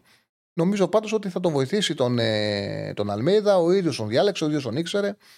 Θα έρθει ο χρόνος, είναι μεγάλη σεζόν. Μην, γιατί ακόμα και ο Τζούρι στο Μανακό δεν έχει πάρει χρόνο. Παιχνίδια. Άρα το ίδιο. Όμως είμαστε ακόμα στο ξεκίνημα. Είναι ακόμα πάρα πολύ νωρίς. Η σεζόν είναι μακρά. Είναι μεγάλη. Ε, και απαιτητική. 2-10-22-05-4-4-4 το τηλεφωνικό μας κέντρο για όποιον θέλει να βγει στον αέρα. Έχω καλέσει κανένας; Α, έχουμε. Ωραία. Πάμε στον κόσμο. Χαίρετε. Έλα, φίλε Ματσάρα, φίλε στο ντέρμπι της Βόρειου Λονδίνου. Πολύ καλή Τότεναμ στο 2-2. Πολύ καλή Τότεναμ. Σε τρομερή κατάσταση ο Μάτσον και ο Σον. Ωραίο μάτι ήταν. Μπορούσε να κάνει και διπλό Τότεναμ. Έλα, φίλε. Γεια σου. Έλα, φίλε, κλείσω YouTube και πες τα. Γεια σου, Τσάρλι. Γεια. Τι γίνεται; Μια χαρά. Εγώ είμαι ενθουσιασμένος σήμερα. Λοιπόν, να σου πω την αλήθεια. Από πέρσι που έχει αρχίσει να φτιάχνει το ποδόσφαιρο και βλέπουμε ωραίες ομάδες, εγώ είμαι εκτζή, ας πούμε. Φίλε, φτιάχνομαι. Φτιάχνομαι, μ' αρέσει, δηλαδή το περιμένω με χαρά. Ε, χαβαλεδιάζουμε με διάφορους ας πούμε Παναθηναϊκούς και τα λοιπά. Φίλε, είναι ωραίο. Δηλαδή, ε, το λέω έτσι λίγο, ε, θα μου πεις το προφανές λες. Ε, φίλε, είναι ωραίο να υπάρχουν ωραίες ομάδες, να χαίρεσαι, να χαβαλεδιάζεις με το ποδόσφαιρο, να πορώνεσαι κιόλας και τα λοιπά και βασικά πάνω απ' όλα να περνάς καλά. Και λέω εγώ θα μπορούσε να περάσει κανείς καλά αν είχε δύο ομάδες της πλάκας, θα μπορούσε να περάσει, θα πρέπει και λιγότερο. Τώρα, πόσο πορωμένοι είμαστε που έχουμε δει, ας πούμε, έναν Παναθηναϊκό με τη Villarreal όπως ήταν, την ΑΕΚ με την. Ε, ε, ξεχάστηκα τώρα, τέλος πάντων έχει σημασία. Την Brighton, με την Brighton. Με την Brighton. Δηλαδή δεν είναι η αναμονή. Α πούμε, σήμερα εγώ ήμουν στη δουλειά, ξέρεις όλη τη μέρα και έλεγα μετά, Πού, άντε να δούμε. Δηλαδή το φτιάχνεσαι. Και είναι ωραίο αυτό. Και απορώ, ας πούμε, και το λέω έτσι και για, τους, για τον κόσμο που, που είναι συνέχεια στραβωμένος και με το ένα και με το άλλο. Ρε, ξυπνάτε, χαρείτε το. Αυτό ήθελα να πω. Ναι, έτσι είναι. Και νομίζω ότι αυτό συμβαίνει. Δηλαδή, αυτό το οποίο ένιωθες εσύ σήμερα, πιστεύω το νιώθει πολύ κόσμος. Ότι ναι. είναι Δευτέρα, πάμε όλοι στη δουλειά μας και περιμένουμε ναι. το βράδυ να δούμε το μάτς. Και το περιμένουμε ναι. με μεγάλο ενδιαφέρον. Γιατί ό,τι και να συμβεί, και ε, ο οπαδοί του Παναγού και τη ΑΕΚ, αλλά και αυτός ο οποίος δεν είναι Παναθανικό η ΑΕΚ, ξέρω ότι θα δει δύο καλές δουλωμένε ομάδες. Είναι πολύ αυτό, σημαντικό αυτό. Αυτό, αυτό, αυτό, αυτό, αυτό, αυτό, φίλε. Ήθελα να πω ότι εγώ περιμένω, έβλεπα την 11 της ΑΕΚ που έβαλες. Πιστεύω ότι πάνω κάτω εκεί θα είναι. Ε, θέλω πολύ, ανεξάρτητα με το ποια θα είναι, φίλε, θέλω να δω ο Ζήνη. Μας τον δίνει με το σταγονόμετρο ο Αλμέιδα και ξέρεις βέβαια τι κάνει, αλλά φίλε είναι τόσο καλό παιχτάκι και τον βλέπουμε τόσο λίγο που περιμένει κανείς συνέχεια ξέρεις. Άντε μπας και τον δω λίγο κτλ. Ελπίζω να παίξουν σήμερα, δηλαδή να τον βάλει αλλαγή κάποια στιγμή, όπως και τον Πιζάρο. Πιστεύω το Ζήνη ε, γύρω στο 55 με 60 θα είναι ο ευνηδιασμός που θα θέλει να Εγώ- δώσει στο Παναναναϊκό. Δηλαδή το Εγώ κάτι το διαφορετικό πιστεύω ότι θα προσπαθήσει να το πάρει από το Ζήνη. Θύμησε μου το ε, ε, όνομά σου. Δεν στο είπα, το ξέχασα. Βασίλης, αυτός που κάνει τις ερωτήσεις είμαι. Α, σε ωραία. παίρνω και σε ρωτάω μετά από κάθε αγώνα, σου λέω Τώρα δεν έχω ερώτηση, θα, θα σε πάρω αύριο να, μου- να μου εξηγήσεις πράγματα. Ευχαριστώ, Βασίλη. Λοιπόν, Τσάρλι, καλό αγώνα να έχουμε. Ε, καλό βράδυ και καλή συνέχεια. Να είσαι καλά. Για το φίλο που ρωτάει αν θα μείνει πολύ πίσω η ΑΕΚ αν δεν κερδίσει. Εντάξει, κοίταξε να δεις. Θα χάσει έδαφος ή αν χάσει τον τέρμπι, θα χάσει έδαφος. Όμως ακόμα είναι νωρίς. Είναι πολύ νωρίς. Για σκέψου ότι θα παίξουν. ε, θα έχει να παίξει η ΑΕΚ άλλες τρεις φορές με Ολυμπιακό και Παναναναϊκό και άλλες τρεις φορές με. και άλλες τέσσερις φορές με τον ΠΑΟΚ. Θυμίσω επίσης το, που, το ότι πέρσι η ΑΕΚ τι handicap- handicap κάλυψε για να πάρει το πρωτάθλημα. Έχει πολύ χρόνο ακόμα το πρωτάθλημα. Σίγουρα κανένας δεν θέλει να μένει πίσω. Θα πω φίλε για τον Φραντζεσκό Φαριόλη. Θα πω τον προπονητή της Νης. Κανένας δεν θέλει να μένει πίσω. Όμως υπάρχει χρόνος. Εγώ πιστεύω και για, για το Πολ, αν ήταν να επιλέξω, χωρίς το Χ είναι ο εχθρός της δημοσιογραφίας. Το είπα και την περασμένη Δευτέρα όταν έγιναν δύο ντέρμπι και ήρθαν και τα δύο ισόπαλα. Εμείς θέλουμε στη δουλειά μας να υπάρχει νικητής. Γιατί η επόμενη, η επόμενη μέρα, η επόμενη μέρα ε, όταν έχει νικητή έχει μεγαλύτερο ενδιαφέρον. Ισοπαλία δεν έχουν. Ε, ισοπαλία είναι όλοι πάνω κάτω. Δεν υπάρχει κανένας που να είναι πολύ στεναχωρημένος, δεν υπάρχει κανένας που να είναι χαρούμενος. Είναι πιο ήπια τα πράγματα. Με νικητή και χαμένο, η επόμενη μέρα έχει πραγματικά μεγάλο ενδιαφέρον. Σε κάθε περίπτωση πιστεύω ότι τα αποτελέσματα της προηγούμενης Πέμπτης δημιούργησαν συνθήκες και οι δύο με ισοπαλία να είναι καλά. Νομίζω ότι πριν το Παναγιακό Βιγερεάλ και το Brighton ΑΕΚ και ο Παναγιακό Ελτινίκη για να αποδείξει ότι είναι καλύτερος από πέρσι και ότι φέτος μπορεί να το πάει μέχρι τέλους. Επίσης, να εκμεταλλευτεί και τα προβλήματα που έχει στην άμυνα η ΑΕΚ, αλλά και η ΑΕΚ έπρεπε να δείξει ότι είμαι παρόν, είμαι εδώ, είμαι καλά, είμαι πρωταθλητρία. Νιώθω τώρα ότι κάπου και οι δύο έχουν αποκτήσει ένα άλλο σε αποτυχία και κάπου και οι δύο θα είναι εντάξει το βράδυ τους αν δεν χάσουν. Ε, για όνομα του Θεού ρε παιδιά. Για όνομα του Θεού ρε παιδιά. Είμαστε στο 2023. Το 2023. Μπορείτε να, είστε, το, να είναι κάποιος τόσο χαζός να στέλνει. Συγγνώμη, δεν θέλω να προσβάλλω κανέναν, αλλά αυ- αυτό είναι το, το μοναδικό που μπορεί να με τρελάνει. Να στέλνετε μήνυμα. Γιατί έδωσε σχεδίο και ήρθε 3-1. Εσύ, ρε φίλε, που γράφεις σαν Αλέξανδρος, ό,τι παίζεις έρχεται. Δεν έχεις παίξει ποτέ έχει 2 και έχει έρθει 3-1. Δεν έχεις φάει ποτέ 3-4 γκολ. Είναι δυνατόν. Εσύ επειδή πιστεύεις ότι επειδή δεν υπάρχει 2 ήμουν τόσο σίγουρος ότι θα έχει 2 και πήγα και τα έπαιξα και λέω Πόπο έφαγα με 3 τι έγινε. Ή δεν θα γίνει αύριο, θα γίνει μεθαύριο. Ή δεν θα υπάρχει περίπτωση να δώσω 6 μάτς και να μην πιάσω κανένα. Ή να κάνω 15 μέρες να πιάσω, να πιάσω σύγχυμα. Ή να έρθουν μέρες που θα, πιάνουμε, θα πιάνω συνέχεια. Είναι δυνατόν να είναι για σένα ναι, να θεωρείς ότι έστειλες έξυπνο μήνυμα. Μου το κάνουν κάποιοι, κάποιοι το κάνουν και πραγματικά ντρέπομαι με τον λογαριασμό τους. Πρέπει να είσαι ρε παιδί μου να έχεις να έχεις σοβαρό πρόβλημα να μην καταλαβαίνεις ότι υποβαθμίζεις πάρα πολύ τον εαυτό σου, να μπαίνεις σε αυτή τη λογική και να γράφεις σε κάποιον έδωσες αυτό, ήρθε αυτό. Χαχαχαχαχαχα. Τι λες, ρε μάγκα; Εγώ νόμιζα ότι ό,τι δίνω θα το πιάνω, θα έρχεται. Λέω κάτι είναι Ευαγγέλιο. Το έχω σκεφτεί το μάτς πριν. Ξέρω από πριν τι θα γίνει. Όλα, ό,τι γράφω θα περνάει όλα. Δεν υπάρχει περίπτωση να δώσει σχεδίο και να χάσει η ομάδα. Είναι σίγουρο. Τι λέτε, ρε Μάκη, σοβαρά μιλάτε. Σοβαρά μιλάτε. Νομίζεις ότι είσαι έξυπνος; Για όνομα και τη Παναγία, ασφαλώς. Και, πέ- και, και δύο και άντερ έχω δώσει και έχουν πει 10 γκολ. Ναι, και έχει δύο έχω δώσει και έχει έρθει 5-0 στη Γαλλία που τη ξέρω. Και ήμουνα και σίγουρος στο μάτς. Ένα μάτς με Μομπελιέ. Νόμιζα θα έρθει δύο, έφαγε πέντε. Συνέχεια θα γίνονται αυτά. Τι έτσι είναι το ποδόσφαιρο. Ποδόσφαιρο είναι. Ποδόσφαιρο, για ποδόσφαιρο συζητάμε. Υπάρχουν, και υπάρχουν, υπάρχουν παιχνίδια τα οποία έχω πιάσει και τα έχω πιάσει εντελώς τυχερά. Και υπάρχουν παιχνίδια που, που, που χάνεις και, και είναι συγκυρίες. Έτσι είναι το σήμα. Είναι κάθε, μια καθημερινή μάχη. Ασχολείσαι, δίνεις. Μας έχει να ξέρεις αυτός που δίνει ασχολείται, τα βλέπει, αφιερώνει χρόνο. Αφιε... Έχει να σου δώσει πράγματα, έχει να σου δώσει στοιχεία. Ξέρεις ότι την ασχόλησή του λόγω δουλειάς και λόγω τρόπου που αντιμετωπίζει τη δουλειά του είναι μεγαλύτερη από τη δικιά σου που κάνεις μια άλλη δουλειά και έχει να σου δώσει κάποια πράγματα. Τα εξετάζεις. Από εκεί πέρα, αν έδωσε έδωσε λέει έχει δύο, ήρθε τρία. Τι είναι αυτά, ναι. Τελική κουβάς δεν είναι αυτό. Κουβάς είναι αυτό που έδινα εδώ. Ήρθε 13 μονάδες η διαφορά. Να τα- Κοίταξε να δεις. Εσύ είχες πει την προηγούμενη εβδομάδα, δεν το ξέρει κανένας, ότι θα βγει πρώτος ο, ο Κασελάκης. Τώρα από εκεί και πέρα ε, δεν ανατρεπόταν αυτή η διαφορά. Ήταν πάρα πολύ δύσκολο. Πάρα πολύ δύσκολο. Δεν γινόταν να ανατραπεί. Υπήρχε και μια δυναμική. Στις εκλογές παίζει ρόλο η δυναμική. Εντάξει. Εσύ το χρέο σου το έχεις κάνει την πρώτη εβδομάδα των εκλογών. Πάμε στον κόσμο. Πάμε στον επόμενο. Χαίρετε. Χαίρετε. Γεια σου, Σάρλε. Καλησπέρα. Ήθελα να σε ρωτήσω για το μάτς του ΠΑΟΚ το είδες, έχεις εικόνα. με τα Ναι, ναι, το Γιάννη. είδα, το είδα, το είδα. Έχω γράψει και κείμενο.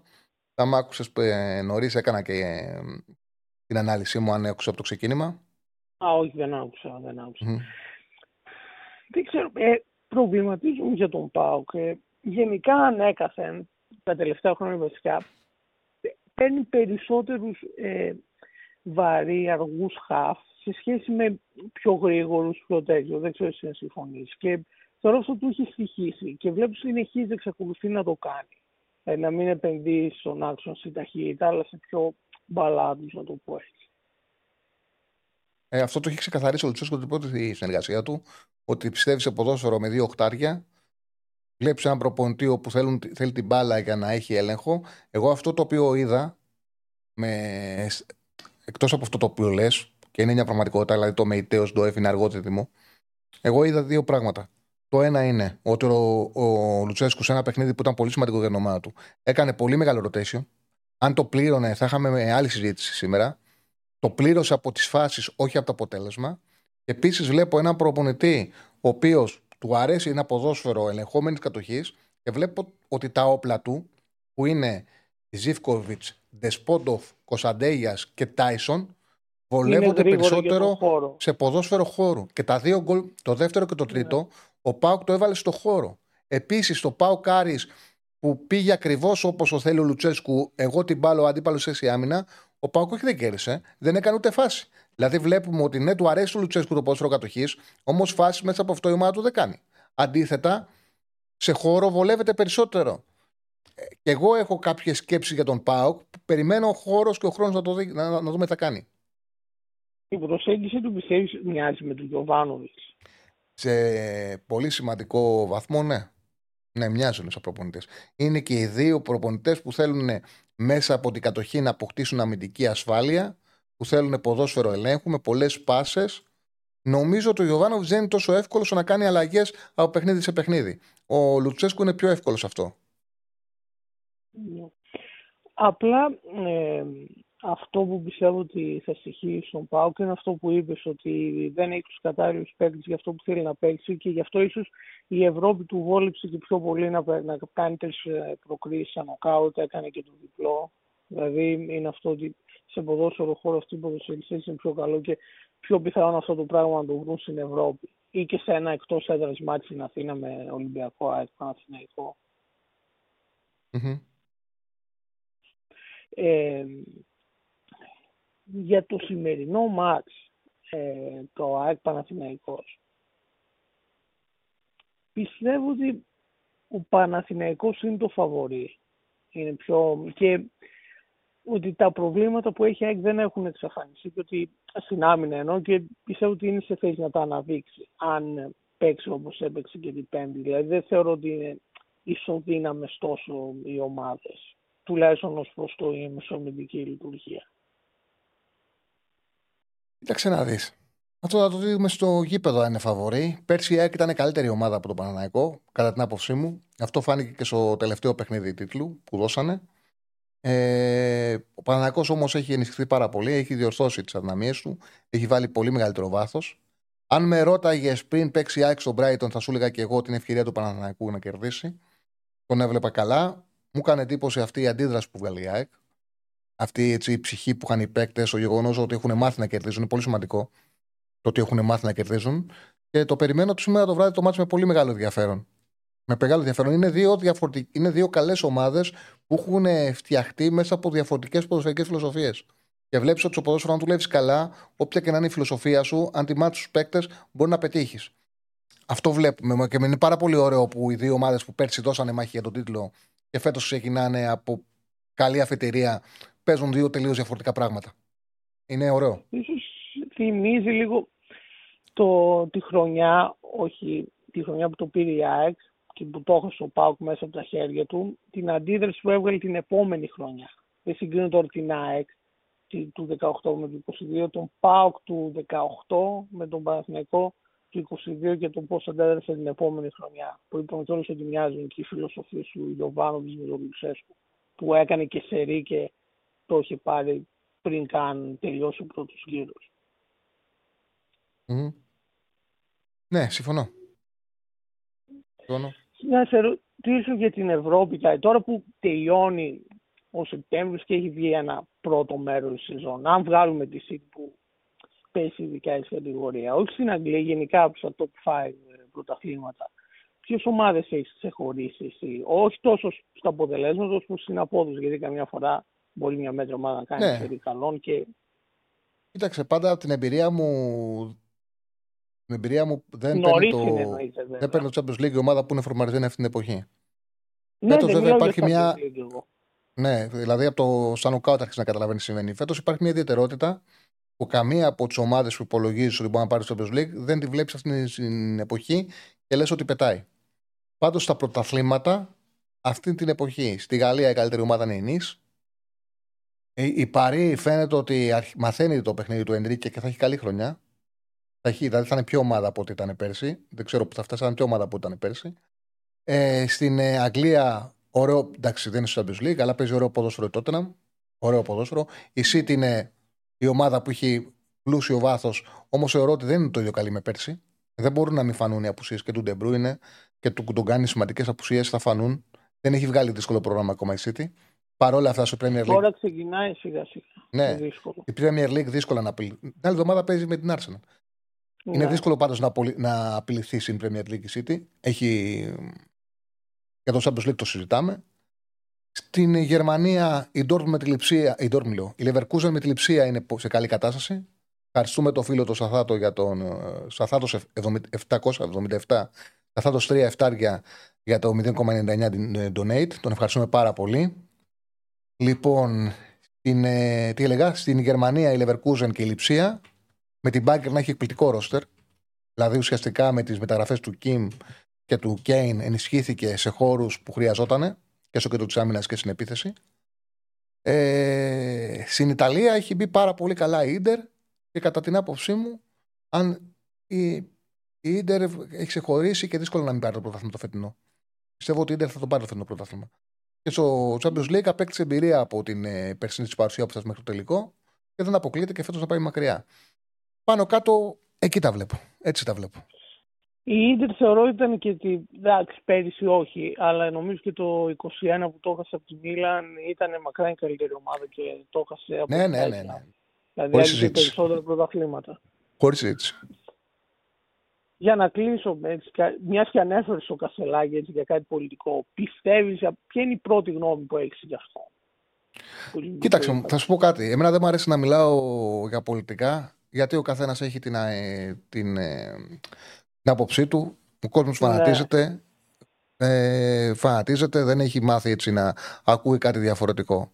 Τώρα, εγώ αυτό το οποίο είδα είναι μια απολυτική επιλογή, την οποία την καταλαβαίνω γιατί ο κόσμος έχει βαρεθεί τον ε, πολιτικό λόγο. Έχει βαρεθεί, δεν ενδιαφέρεται τόσο πολύ για το αν ο Α είναι ε, από πολιτική οικογένεια, έχει πολιτική άποψη, πολιτικές γνώσεις, πολιτική κουλτούρα, κάπου έχει κουραστεί και θέλει μια ανανέωση. Τώρα το ότι οτιδήποτε μας προσφέρεται σαν φρέσκο, όντως μπορεί και στην πράξη να είναι φρέσκο και να αποδειχτεί φρέσκο, αυτό θα το δείξει ο χρόνος. Καταλαβαίνω πάντως για ποιο λόγο ο κόσμος του πήγε να ψηφίσει στο ΣΥΡΙΖΑ, ε, πήρε αυτή την απόφαση και δεν πήγε σε κάτι το οποίο ήταν συγκεκριμένων και δυνατοτήτων και συγκεκριμένων λογική.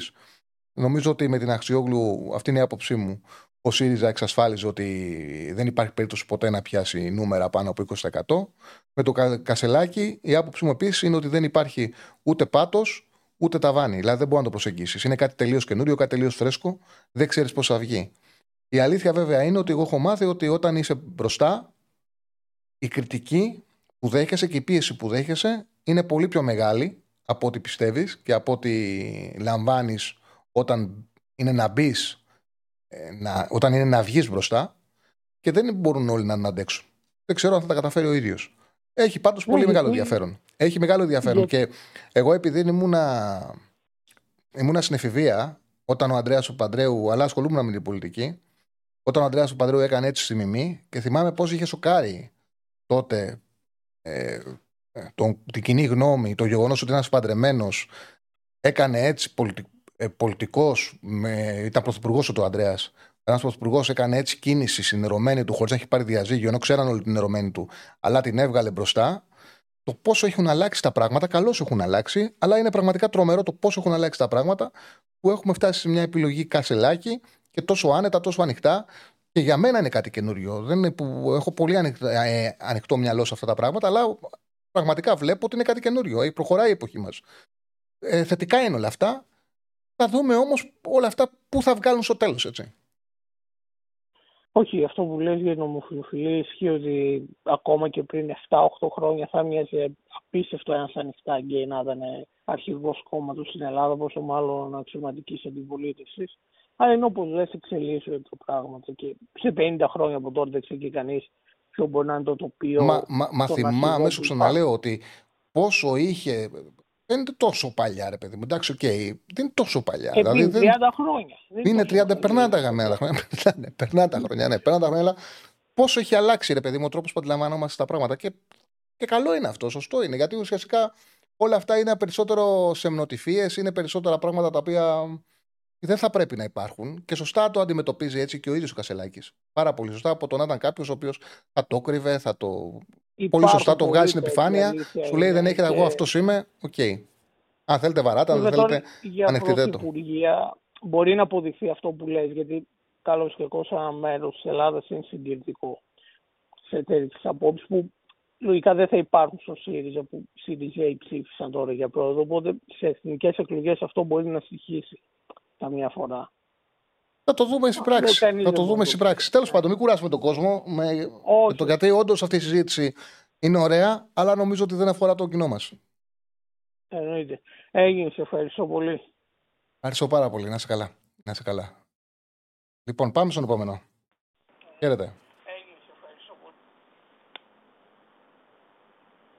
Χαίρετε. Ναι, καλησπέρα, εγώ είμαι. Καλησπέρα. Καλησπέρα, καλησπέρα, Τσάρλι. Κώστας από Μπραχάμι, Ολυμπιακός. Ε, ήθελα να μιλήσουμε λίγο ε, για τον Ολυμπιακό, το χθεσινό παιχνίδι και μια γενικότερη συζήτηση. Να δούμε λίγο ποδοσφαιρικά και καθαρά αγωνιστικά ε, το, το τι στέει όσο αφορά τις επιστροφές στην άμυνα και τα μεγάλα κενά.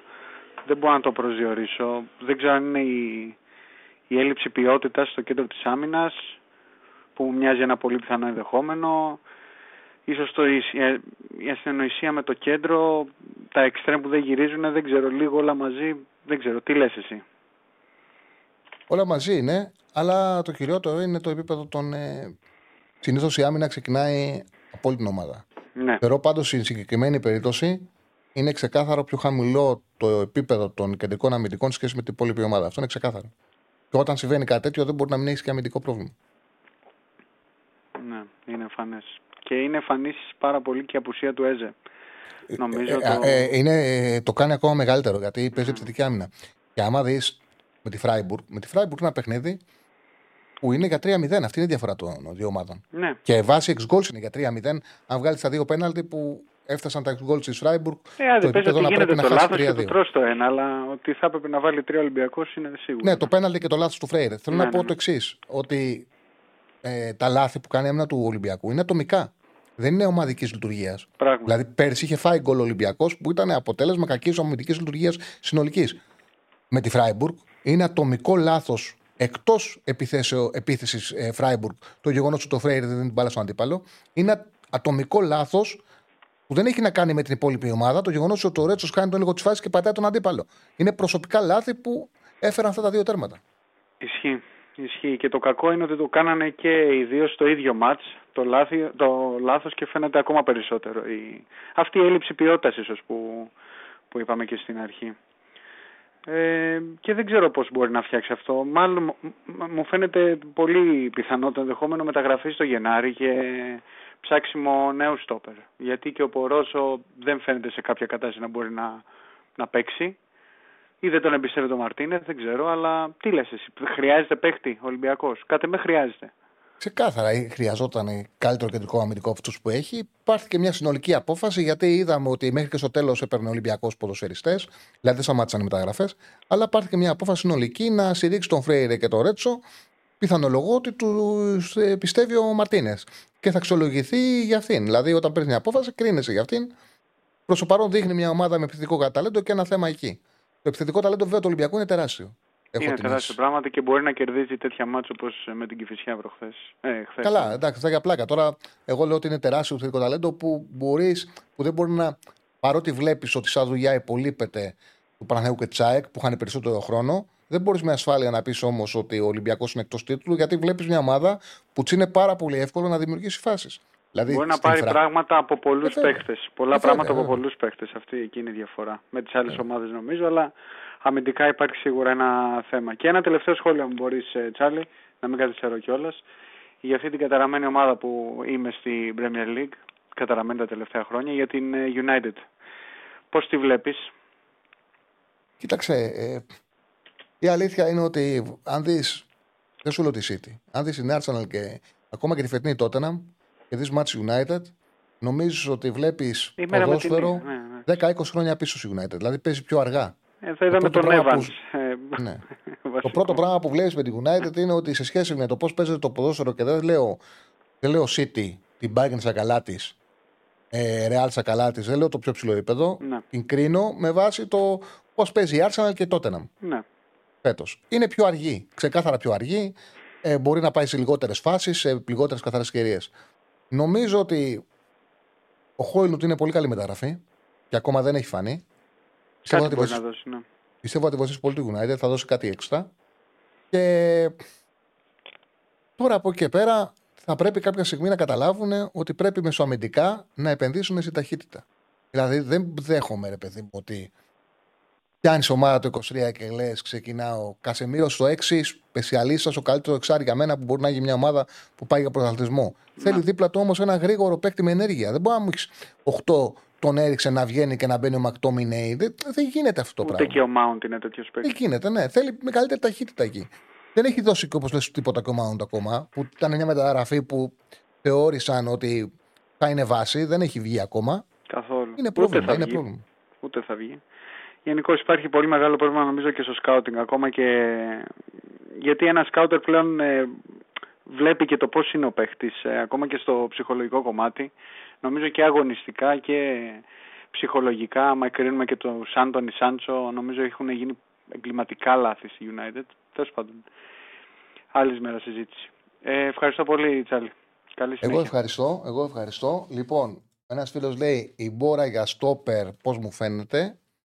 Ε, κοίταξε να δεις, ο Ιμπόρα για στόπερ. Νομίζω ότι ο Ιμπόρα έχει θέση να, για τα δύσκολα μάτσα μου γράψει.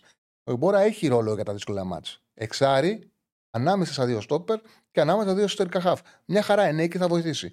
Ψηλός είναι, μικρότεροι θα είναι οι χώροι ε, και στις δύο περιοχές θα δώσει λύσεις. Σε αυτό το στυλ μπορεί να παίξει. Ο Ιμπόρα δεν μπορεί να σου παίξει σε τετράδα στο κέντρο. Να παίξει δίδυμο με κάποιον. Εκεί ανοίγουν οι αποστάσεις για τον Ολυμπιακό. Παιδιά, για το πέναλτι με ρωτάτε συνέχεια, έχω απαντήσει. Έχω απαντήσει. Πάρα πολλές φορές έχω απαντήσει για το πέναλτι. Το είπα ότι απ' τη- μην το, δεν είναι και κανένα πέναλτι που έκρινε κάτι. Είναι μια, επα- υπάρχει επαφή, είναι εύκολο το πέναλτι, πέφτει εύκολα από Ντέντσε. Από εκεί και πέρα το ξαναλέω, εγώ θεωρώ ότι άμα το έδινε ο διαιτή δεν υπήρχε περίπτωση να το φωνάξει το βαρ. Άμα δεν το έδινε ο διαιτή. Από τη στιγμή που το έδωσε όμως, δεν μπορούσε να του πει το βαρ πάρ το πίσω, γιατί η επαφή υπάρχει. Οπότε δεν μπορεί ο... αυτός που είναι στο βαρ να πεις στο διαιτητή δεν είναι πέναλτι, γιατί θα το δει ο διαιτητής και θα το πει κύριε υπάρχει επαφή. Εγώ έκρινα ότι αυτή η επαφή συνιστά και παράβαση. Και το έδωσα. Δεν μπορεί να βάλει δυναμόμετρο το βαρ και να του πει πάρ το πίσω. Είναι από τις φάσεις που είναι και στο διαιτητή. Παιδιά, παρότι δεν κάναμε διάλειμμα το τελευταίο καιρό, τώρα θα κάνουμε γιατί ο παραγωγός πρέπει να ουρήσει. Είμαι σε ένα διάλειμμα και επιστρέφω. Λοιπόν, επιστρέψαμε. Στέφανε, πάρ το λόγο και κάνε παιχνίδι.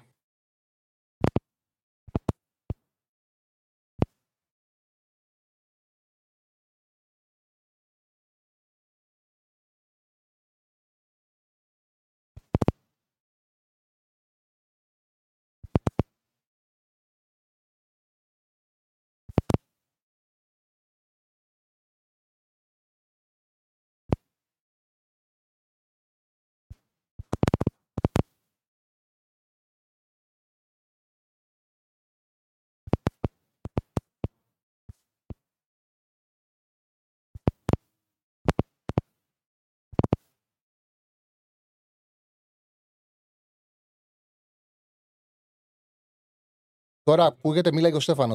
Ε, τώρα ακούγεται, εμένα με ακούτε.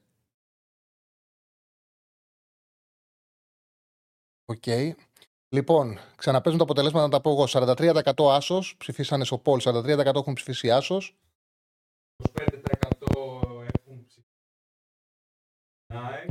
43% να κερδίσει ο Παναγιώτο, 25% να κερδίσει η ΑΕΚ, 20% ισοπαλία Και 12% το άθλημα.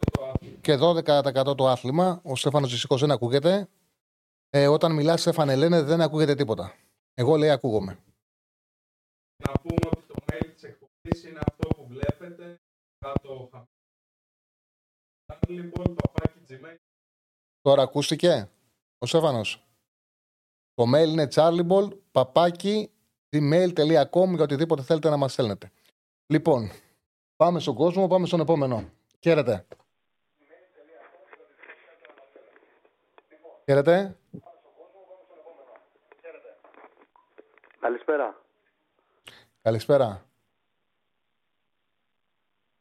Καλησπέρα. Τσάρλι, ακούγομαι; Μια χαρά. Ο Φίλε μόνος μου, που είμαι δεν ένας ακούγεται είναι ο πάρα, Στέφανος. πάρα Όλοι οι άλλοι πολύ ακούγονται. παλιός ακροατής. Έλα, φίλε. Νίκος Περιστέρη, δεν ξέρω αν με θυμάσαι. Έλα, ρε Νίκο, που γίνεται να μην σε θυμάμαι. Τι κάνεις, φίλε μου, χάρηκα πολύ. Και μάλιστα είχε πάρει ένας άλλος ακροατής, Μμμ. είχε μιλήσει για σένα και είχα πει ότι δεν με έχεις πάρει. Ακόμα τηλέφωνο και περίμενα να πάρεις. Χάρηκα που σ' άκουσα. Δυστυχώς, δυστυχώς, την εκπομπή σου την ακούω αφού έχει τελειώσει. Σχολάω γύρω στις 3 η ώρα τη νύχτα. Θα σου στείλω στο Instagram και ένα προσωπικό μήνυμα για να τα πούμε που δουλεύω κτλ. Βέβαια, βέβαια, βέβαια, με χαρά. Λοιπόν, και θέλω να, Το μου... έχεις στο Instagram μου, ε; ναι, και θέλω να μου πεις και πού είναι και τα στούντιο εκεί, γιατί θέλω να περάσω λίγο να σε ρωτήσω κάποια Ό,τι θες, πραγματάκια. ό,τι θες, σύλλε μου μήνυμα, θα τα συζητήσουμε. Ό,τι θέλεις. Τέλεια. Ε, καλά. Εσύ με γνωρίζεις, αλλά σε ακούω τόσο πολύ καιρό. Πραγματικά είμαι πάρα πολύ χαρούμενος με το βήμα το οποίο έχεις κάνει. Σου πάει πάρα πολύ. Ε, και εύχομαι ολόψυχα τα καλύτερα. Ευχαριστώ. Και εγώ είμαι χαρούμενος και νομίζω ότι φαίνεται. Λοιπόν, ε, μου επιτρέπεις μια παρατήρηση; Αμέ. Και ξέρεις ότι είναι με πολύ αγάπη και πολύ καλό προαιρέτη. Έχεις κάνει μία δημοσίευση στο facebook που παλαιότερα δεν θα την έκανες ποτέ εσύ. Και είναι το μοναδικό που με έχει ενοχλήσει που δεν περίμενα από σένα ποτέ να την κάνεις. Ποια; Έχει να κάνει με το σπόραρ. Με τον Σπόρα. Και είναι πολύ επειδή Κάτσε, φίλε. είμαστε μισό λεπτό, κανένα να σου πω. δεκαπενταριά Θα σου τσαρλικοί πω- που σε Θα σου, πω, ακολουθούν θα, σου παντού. πω, θα, σου πω, θα, θα σου πω κάτι. Θα σου πω κάτι. Λοιπόν. Οκ.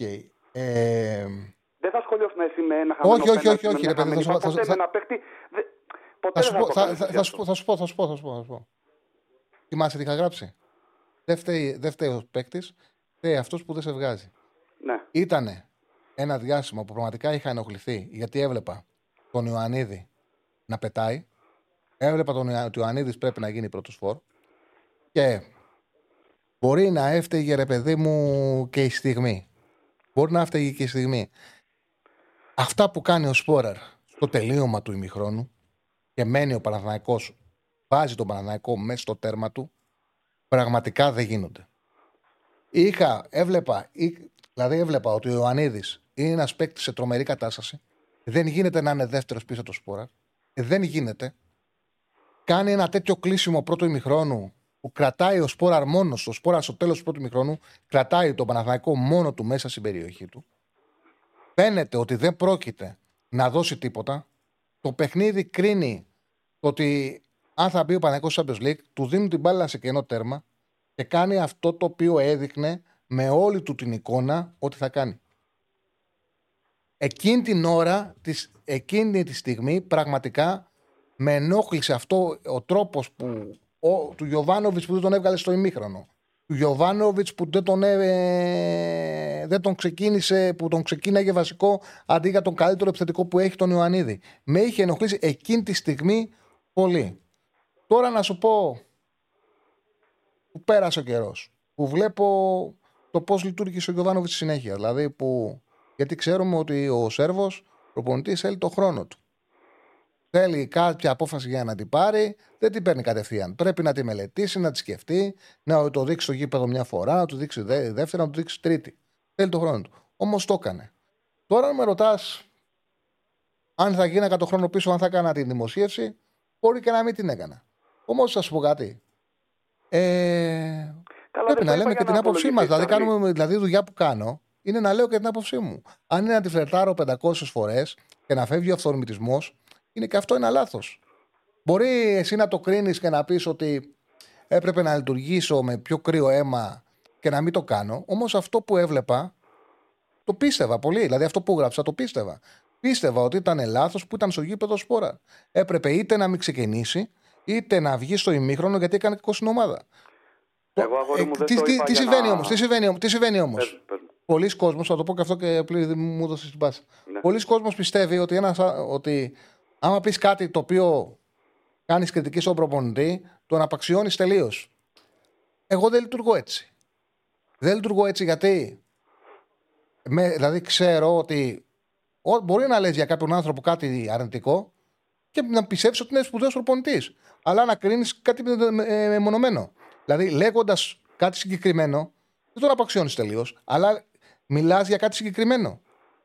Το οποίο για μένα είναι, ρε παιδί μου, ξεκάθαρο. Για πολύ κόσμο δεν είναι. Δηλαδή, πολύς κόσμος βλέπει ότι αυτός λέει για τον Γιοβάνοβιτς για τον Σπόραρ, οπότε λέει ότι ο Γιοβάνοβιτς είναι άσχετος. Οπότε λέει ο Γιοβάνοβιτς δεν είναι καλός προπονητής. Εγώ είμαι ένας άνθρωπος ο οποίος μπορώ να κρίνω ένα λάθος που κάνει κάποιος, επειδή έτσι πιστεύω εγώ, μπορώ να, να κάνω εγώ λάθος, αλλά να τον παραδέχομαι και να τον θεωρώ τεράστιο προπονητή. Πάρα πολύ ικανό, εκπληκτικός σε αυτό που κάνει. Οκ. Οπότε ε, νιώθω ότι με κάποιους φίλους του Παναθηναϊκού, με λίγους βέβαια, γιατί οι περισσότεροι έχουν καταλάβει. Όσοι ασχολείται με τη δουλειά μου, ξέρει τι πιστεύω. Κάποιοι έχουν, την έχουν, έχουν μπερδευτεί εκεί. Μα, για μένα ξέρεις ποιο είναι το λάθος. Για Ότι δεν σε παρακολουθούν όλοι 20 χρόνια για να ξέρουν. Εγώ δεν παρεξήγησα τίποτα και ούτε σου κάνω την κούβεντα για να απολογηθείς. Ξέρεις πόσο πολύ σε ακολουθώ και κατα... είναι με πο- πολύ καλό προαίρετο το σχόλιο μου. Αλλά το γεγονός ότι από τους 5.000 πώ ακολουθούν, 10.000 πώς θα δουν δημοσίευση, ρε παιδί μου, δεν είναι πολλοί αυτοί που θα το αντιληφθούν. Και επειδή ο λόγος είναι και δημόσιος, συν του ότι δεν σε είχα συνηθίσει εσένα να αναμένει μεμονωμένα σε μια φάση σε ένα χάμενο γκολ σε ένα τέτοιο. Μα δεν ήταν μεμονωμένο. Ήταν, αυτό το, ήταν κάτι συνολικό. Ναι. Το σχόλιο μου δεν ήταν μεμονωμένο. Γι' αυτό είπα ότι δεν φταίει φταίει αυτός που σαν έρχεται και σε έχει μέσα. Γιατί ήταν συνολικό. Ε, απλά το ξέσπασμα το φέρε το γκολ που χάσει το τέρμα. ναι. Δεν θα, έκανα, δεν θα έλεγα μιλάγα καλά άμα δεν το είχαν. Περίμενα εγώ έγινα έξαλλος. Δηλαδή, οκ, εγώ βλέπω το Αλλά παιχνίδι, δεν όλοι μπορεί να έξαλλοι το. Αλλά Όταν, γίνανε, όταν τον πήγανε είδα να στο μπαίνει στο δεύτερο ημίχρονο, δεν το πίστευα. Λέω, δεν γίνεται να είσαι, προπον... να είσαι ο Γιοβάνοβιτς, να είναι τόσο σημαντικό παιχνίδι και να μην καταλαβαίνεις πόσο κακό σου κάνει και να μην το ξεκινάς και στο δεύτερο. Ένιωθα ότι σε αυτό το ματς ειδικά έκανε πολύ κακό στο Παναθηναϊκό. Αυτό βέβαια δεν σημαίνει ότι πιστεύω ότι ο Σπόραρ δεν έχει να δώσει πάνω στο Παναθηναϊκό. Ο Σέντερ της Σλοβενία είναι. Έβαλε γκολ- ωραίο γκολ με τη Villarreal. Ε, θεωρώ κιόλας ότι τον έχει απελευθερώσει τώρα που έρχεται σαν αλλαγή και σαν αλλαγή μπορεί να βοηθήσει πολύ περισσότερο. Είναι κακό για έναν ποδοσφαιριστή να του βάλεις ένα παραπάνω βάρος από αυτό που μπορεί να αντέξει. Δηλαδή, ο Σπόραρ έπαιζε βασικός και έπρεπε να αποδείξει ότι είναι καλύτερος από ένα παίχτη που μπορεί να κάνει πολύ περισσότερα πράγματα. Τώρα που είναι δευ- ο δεύτερος επιθετικός, θεωρώ ότι και αυτός απαλλάσσεται και θα βοηθήσει περισσότερο. Κουράζει και ο Ιωάννη στην άμυνα και όταν θα μπαίνει θα του είναι πιο εύκολο να πάει σε τελειώματα. Έχεις δίκιο. Ε, ένα σχόλιο για το σημερινό, τον αγώνα. Ήμουνα και εγώ στην ίδια λογική με σένα. Θεωρούσα πριν τα μάτια της Πέμπτης ότι ο Παναθηναϊκός έχει μεγάλη ευκαιρία να κερδίσει το μάτς, να δώσει απαντήσεις. Αυτό όμως ενισχύθηκε μετά το διπλό της ΑΕΚ στην Brighton. Και όχι όπως εσύ είπες ότι τώρα καθανακρατήθηκες λίγο. Γιατί δεν μπορεί να μην υπάρχει και ένα ψυχολογικό άδειασμα μετά από ένα διπλό στην Αγγλία. Πρώτον. Και δεύτερον, είναι τόσο δεμένη η ομάδα ο Παναθηναϊκός στη συγκεκριμένη χρονική περίοδο, όχι ότι η ΑΕΚ δεν είναι. Απλά η ΑΕΚ έχει κάποιες ελλείψεις οι οποίε δεν ξέρω κατά πόσο μπορούν να πειράξουν το παιχνίδι της. Θα μου πεις, δεν το πειράξανε στην Brighton, θα το πειράξουν στη λεωφορώ. Όχι. Αλλά αν μη τι άλλο και ο Παναθηναϊκός γνωρίζει καλύτερα από την Brighton την ΑΕΚ. Ο Γιωβάνοβιτς γνωρίζει καλύτερα τον Αλμέιδα από ότι ο προπονητής της Brighton. Θεωρώ ακόμα ότι είναι ευκαιρία σήμερα για τον Παναθηναϊκό να κερδίσει την ΑΕΚ. Μου το Ναι. ενίσχυσε το διπλό στην Brighton, κυρίως λόγω του ψυχολογικού αδειάσματος. Απλά, απλά ξέρεις τι. Θεωρούσα ότι η ΑΕΚ είναι σε μια περίοδο που δεν είναι καλά και αρχίζει να πληρώνει τα λάθη που έγιναν το καλοκαίρι και ξαφνικά βγάζει η ομάδα αυτή μια τέτοια αντίδραση. Τους βλέπεις και λες: Αυτή είναι μουτζαχεντίν. Τους έχει κάνει ο άλλος πολεμιστές. Επίσης κάτι πολύ σημαντικό. έχουν μάθει να κερδίσουν πια. Αυτό το κουβαλάς μαζί σου. Το να έχεις μάθει να μην χάνεις, να, είσαι, να τσαλώνεσαι, να είσαι σκληρός, να σε, θα σε πάει και η μπάλα. Όταν πιστεύεις στο αποτέλεσμα, σε πάει και η μπάλα. Και είναι κάτι το οποίο λέω, οπ, και κρατήθηκα εκεί που πραγματικά θεωρούσα ότι ο Παναγιακό έχει τεράστιο προβάδισμα και είναι ευκαιρία του. Δηλαδή, είδα αυτό το πέμπτο το βράδυ και λέω: Όπα, όχι. Αυτοί είναι ρε παιδί μου, δεν λυγίζουν εύκολα. Δεν είναι εύκολο να πας να τους παίξεις μέσα, να θες άσο και να τους κάνεις άσο. Ρε, δεν λέω ότι δεν είναι- γίνεται. Λέω ότι με, τι, Ναι. τι με φρέναρα και με έκανε να το δω γίνεται. διαφορετικά το γήπεδο, το παιχνίδι με την Brighton. Είναι τέτοιες οι απουσίες που έχει πίσω η ΑΕΚ και βλέπεις και έναν Ιωαννίδη παράλληλα να κάνει ο άνθρωπος κάνει όργια. Τώρα αυτός ο παίκτης θα φέρει 15 εκατομμύρια ευρώ πρόταση, Τσαρλί, το καλοκαίρι. Μην τη φέρει και το Γενάρη δηλαδή. Άμα συνεχίσει έτσι το Europa, μην τη φέρει και το Γενάρη την πρόταση. Που λες, ρε παιδάκι μου, δύσκολα να μην της κάνει γκολ. Δύσκολο. Τέλος πάντων, ίσως να το βλέπω έτσι, επειδή είμαι, υποστηρίζω και φανατικά πολύ την ομάδα. Όχι, μου. όχι. Έτσι. Ότι ο Παναγιακό έχει ευκαιρία και η ΑΕΚ έχει προβλήματα. Έχει προβλήματα στο κέντρο της άμυνας. Ο Ιωαννίδη Ναι. δύσκολος. Ναι, ε, είναι μια πραγματικότητα. Την οποία σου λέω και εγώ έτσι το βλέπα. Με κρατάει πολύ ε, αυτή η αυταπάρνηση ε, και το γεγονός ότι και η ΑΕΚ είναι εύκολη στο να σου κάνει άμεση επίθεση, ρε παιδί μου. Και είναι και η ομάδα όπου μπορεί να χτυπήσει καλύτερα από οποιοδήποτε άλλο το passing game που κάνει χαμηλά ο Παναθηναϊκός. Δηλαδή μπορεί να πρεσάρει καλύτερα από οποιοδήποτε άλλο ε, το εξάρι, τον Πέρεθ. Να του βάλει δυσκολίες. Είναι πολύ ενδιαφέρον παιχνίδι πάντως. Πολύ ενδιαφέρον. Τσάρλι, κάτι τελευταίο και να σε κλείσω. Ο- Έχει να κάνει με το Μπαλάσιος. Είναι πασυμφανέστατη η διαφορά με το όταν παίζει παίχτης με ποιοτικό χτύπημα δεξιά, σαν δεξιχάφ, δηλαδή ο Μαντσίνη τις περισσότερες φορές, όταν παίζει ο Μαντσίνη. Τι πιστεύεις Όταν παίζει ότι δεξιά, είναι- λες. Όταν παίζει δεξιά. όταν παίζει δεξιά ο Μαντσίνη αντί του Παλάσιος. Ναι. Γενικότερα όταν στα δεξιά θα φτάσει η μπάλα σε παίχτη που τα πόδια του έχουν ποιοτικό χτύπημα σε σύγκρουση με το Παλάσιος, υπάρχει μεγάλη διαφορά. Τι είναι αυτό ρε εσύ, Τσάρλι που κάνει τον Γιωβάνοβιτς να επιμένει με το να είναι δεξί χάφο Παλάσιος; Να πω ότι και ο Μαντσίνη δεν ήταν τακτικά σωστός, ότι δεν σκυλιάζει, δεν τρέχει. Να το καταλάβω. Δηλαδή, βλέπεις τώρα την ομάδα του Παναθηναϊκού και όταν θα γυρίσει και ο Βαγιανίδης, όταν θα γυρίσει και ο Βαγιανίδης, το να είναι δεξί μπακ ο Βαγιανίδης και δεξί χάφο Μαντσίνη, από εκεί έχεις πετάς. Πετάς. Και να συγκλίνει και ο Μπερνάριο Τζούρισιτς προς, τα, προς την πλευρά τους, που συνήθως γίνεται. Συμφωνώ. Τι βλέπει Πιστεύω όμως ότι ο Γιωβάνοβιτς αυτό, Παναθηναϊκός, ρε Τσάρλι; πιστεύω ότι ο Παναθηναϊκός επειδή δεν ξέρω για ποιον λόγο και δεν ξέρω για ποιον λόγο το λέω ότι την πρώτη χρονιά του Παλάσιος ο Ιωβάνοβιτς τον έβαζε δεύτερο επιθετικό, πίσω τον επιθετικό, αριστερό εξτρέμ και δεξιά. Τον έβαζε από παντού. Ναι. Από ένα σημείο και μετά. Με αντίστροφο πόδι λειτουργεί και καλύτερα το μεταξύ από τα Ναι, ναι, ναι. Το, το έδειξε. Μα οι περισσότεροι παίκτες θέλουν να πάνε σε εκτέλεση. Με ανάποδο πόδι λειτουργούν Έτσι το έκανε καλύτερα. και στα Γιάννενα τον γκολ.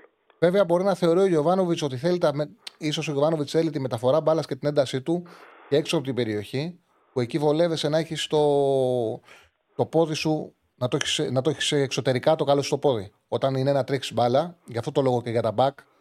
Τα back είναι, δυσκολεύονται πολύ να παίξουν με ένα πόδι και να ανέβουν. Μα Γιατί ο πρέπει να Παλάσιος και μεταφέρουν που την την μπάλα. τρέχει την μπάλα, όταν φτάσει σε σημείο εκτέλεσης, είτε να κάνει σέντρα, Ναι, ναι, ναι. είτε να σουτάρει, Δεν έχει ποιότητα. Δεν έχει ποιότητα. Δεν, έχει διαφωνώ. Συμφωνώ. ποιότητα το χτύπημά του. Συμφωνώ, συμφωνώ, συμφωνώ. Λέω, σκέφτομαι για ποιο λόγο ίσως να θέλει τον Παλάσιος στα δεξιά, γιατί Ναι. πιστεύει θέλει να παίρνει τις μεταφορές μπάλας που κάνει τα πολλά του τρεξίματα.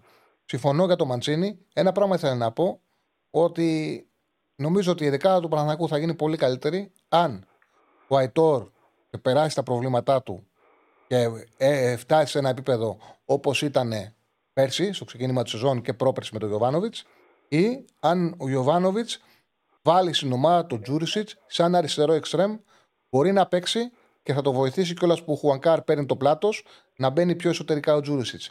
Και να παίζει Μαντσίνι δεξιά και ή Τζούριτσιτς ή τώρα αριστερά. Θεωρώ ότι σε βάθος χρόνου όλα θα τα δούμε. Είναι μεγάλη σεζόν. Ναι. Ο Γιοβάνοβιτς τις αλλαγές κάνει αργά, αργά, αργά, αργά, δεν βιάζεται. Τον Τζούριτσιτς τον έβαλε έστω και λίγο με τη Villarreal αριστερά και αυτό με κάνει να πιστεύω ότι θα το ξαναδούμε. Γιατί δεν κάνει τίποτα στην τύχη, τίποτα χωρίς να είναι σίγουρος ο Γιοβάνοβιτς. Χάρηκα πολύ. Νίκο, χάρηκα πολύ. Περιμένω να τα πούμε. Ναι, ναι, ναι. Καλή συνέχεια, φίλε. Ευχαριστώ πολύ. Σε ευχαριστώ Γεια, πάρα πολύ. Λοιπόν, ε, για στοίχημα στο τέλος πάντα, παιδιά, άμε. Πιστεύει θα βάλει αριστερά Μπερνάρ, δεξιά Παλάσιο ή Μαντσίνη και χάφ τον Τζούρισιτ. Δεν ξέρω, θα το δούμε. Νομίζω ότι πιο πιθανό είναι να πάει με κάτι πιο κοντινό σε αυτό που έκανε με τη Villarreal. Ναι, Στέφανε, δείξε ό,τι έχει να δείξει. Κάνε και ένα τσέκα να ακούγεσαι. Τεστ, τεστ, τεστ, ένα, δύο, ένα, τρία, μ' ακούτε? Γεια Δεν σα. μ' ακούτε. Για στείλτε στο chat, ακούγεται ο Στέφανος. Εντάξει, ο Στέφανος ρυθμίζει τους ήχους, ρυθμίζει τους πάντες και στον εαυτό του. Αυτό το έχω ξαναδεί. Μου έχει δώσει εδώ το ράφ, το κακό μικρόφωνο.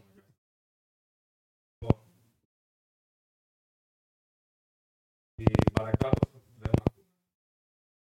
Πάλι δεν μ' ακούτε. Δεν Τέλος ακούγεται. πάντων, αυτό εδώ πέρα είναι η Βασίλισσα Έλα. Τουρλού. Βλέπουν την εκπομπή και είναι εξαπλωμένη η Βασίλισσα Τουρλού, Τουλού. Κου- Τουρλού, Τουρλού, Τουρλού ή Τουλού. Τουρλού, Τουρλού. Τουρλού. Κούκλα είναι. Βλέπουν την εκπομπή, μα φαίνει και γούρι. Πω, πω, πανέμορφη είναι. Πανέμορφη. είναι. Λοιπόν, πάμε στον επόμενο. Αλλαγή μικρόφωνο. Ραφ, γράψε στη λίστα. Μικρόφωνο για τον Στέφανο να ακούγεται. Μας... βλέ- Αλλά ο Ραφ δεν πρέπει να μας βλέπει. Μας έχει ξεχάσει. Ε, τον έκανε. Ε, ο ράφ δεν είναι. Ναι, σπίτι δεν πρέπει να μας βλέπει. Τι κάνει. Πρέπει. Άσετε. Πρέπει ο Δημήτρης να επιληφθεί. Ένα καινούριο μικρόφωνο για τον Στέφανο. Μου έχει πάρει μια ψυχή. Αλλά δεν Α, οπότε με- είναι θέμα τα- τυπικό. ελπίζω ναι. Ωραία. Πάμε στον επόμενο. Χαίρετε. Καλησπέρα. Καλησπέρα. Καλησπέρα, φίλε. Ε, Γιώργος λέγομαι, από Διόνυσο Καλό, Ολυμπιακός, συγχαρητήρια για την εκπομπή Τσάρλι.